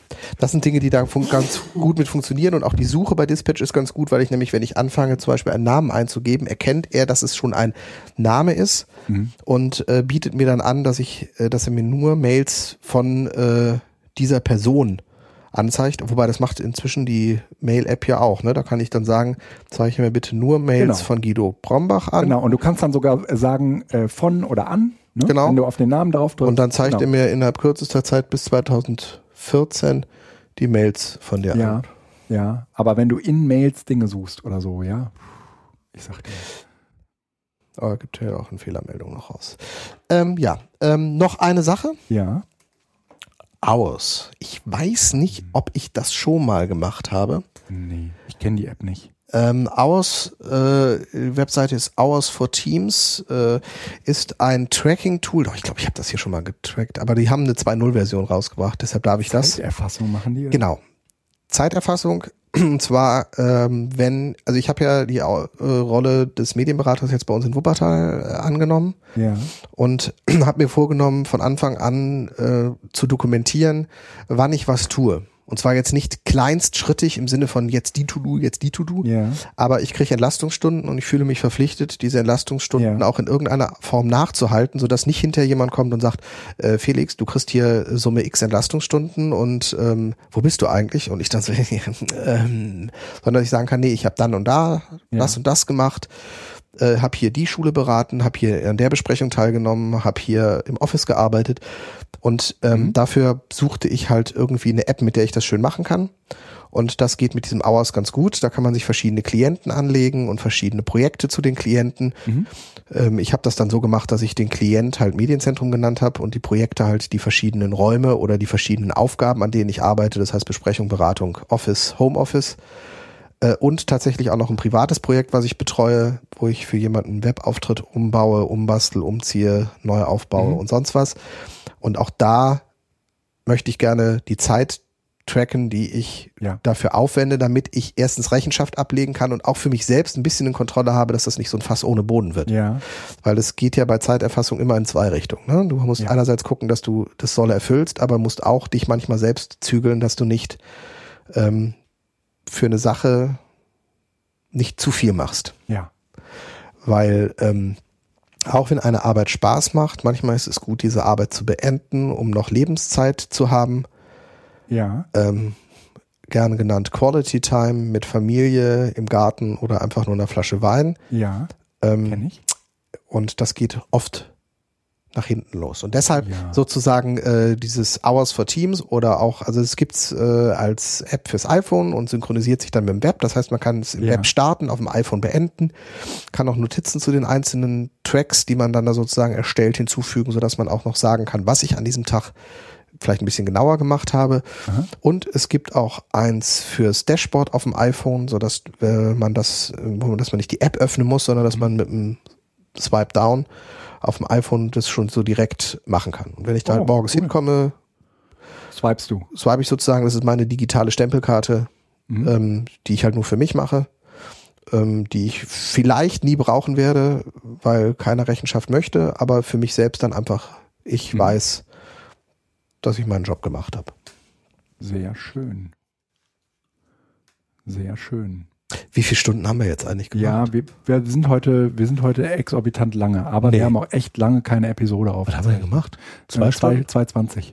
Ja, ist doch fast Ja. normal, oder? Aber Nee, nee, nee, nee, nee. Nee? Ist echt über so äh, Überlänge. Aber finde ich in Ordnung für dieses Mal. Es gibt ja auch immer die äh, Kapitelmarken, da kann man sich ja das anhören oder da durchhangeln, wo man ganz gerne durch will. genau, Ne? ihr könnt uns ja sagen, was euer spannendstes Kapitel war. Wir freuen Ja. uns über Kommentare. Also, sollen wir mal Tschüss sagen oder hättest du noch was? Nö, ich bin, glaube ich, durch. Ne? Die Sonne ist scheint, Die Sonne, ja, also. aber eigentlich schon seit heute Zeit Nachmittag. Für, wird Zeit für Quality Time. Genau.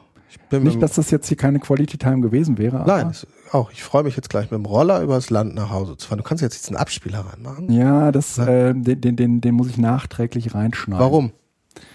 Ähm, der Hörer hätte oder die Hörerin hätte das nie gehört, ja. Ähm, aber ähm, ich, ich kann, ich äh, will das jetzt nicht erklären. Aber Soundboard. ja, es ist gerade nicht sichtbar, warum auch immer. Also, Freunde da draußen, äh, Hoffen wir, dass die Aufnahme geklappt hat. ja, ja, wenn Sie, wenn Sie das hören, äh, Wissen Sie, dass es geklappt hat. genau. Bis dann. Bis dann. Ciao.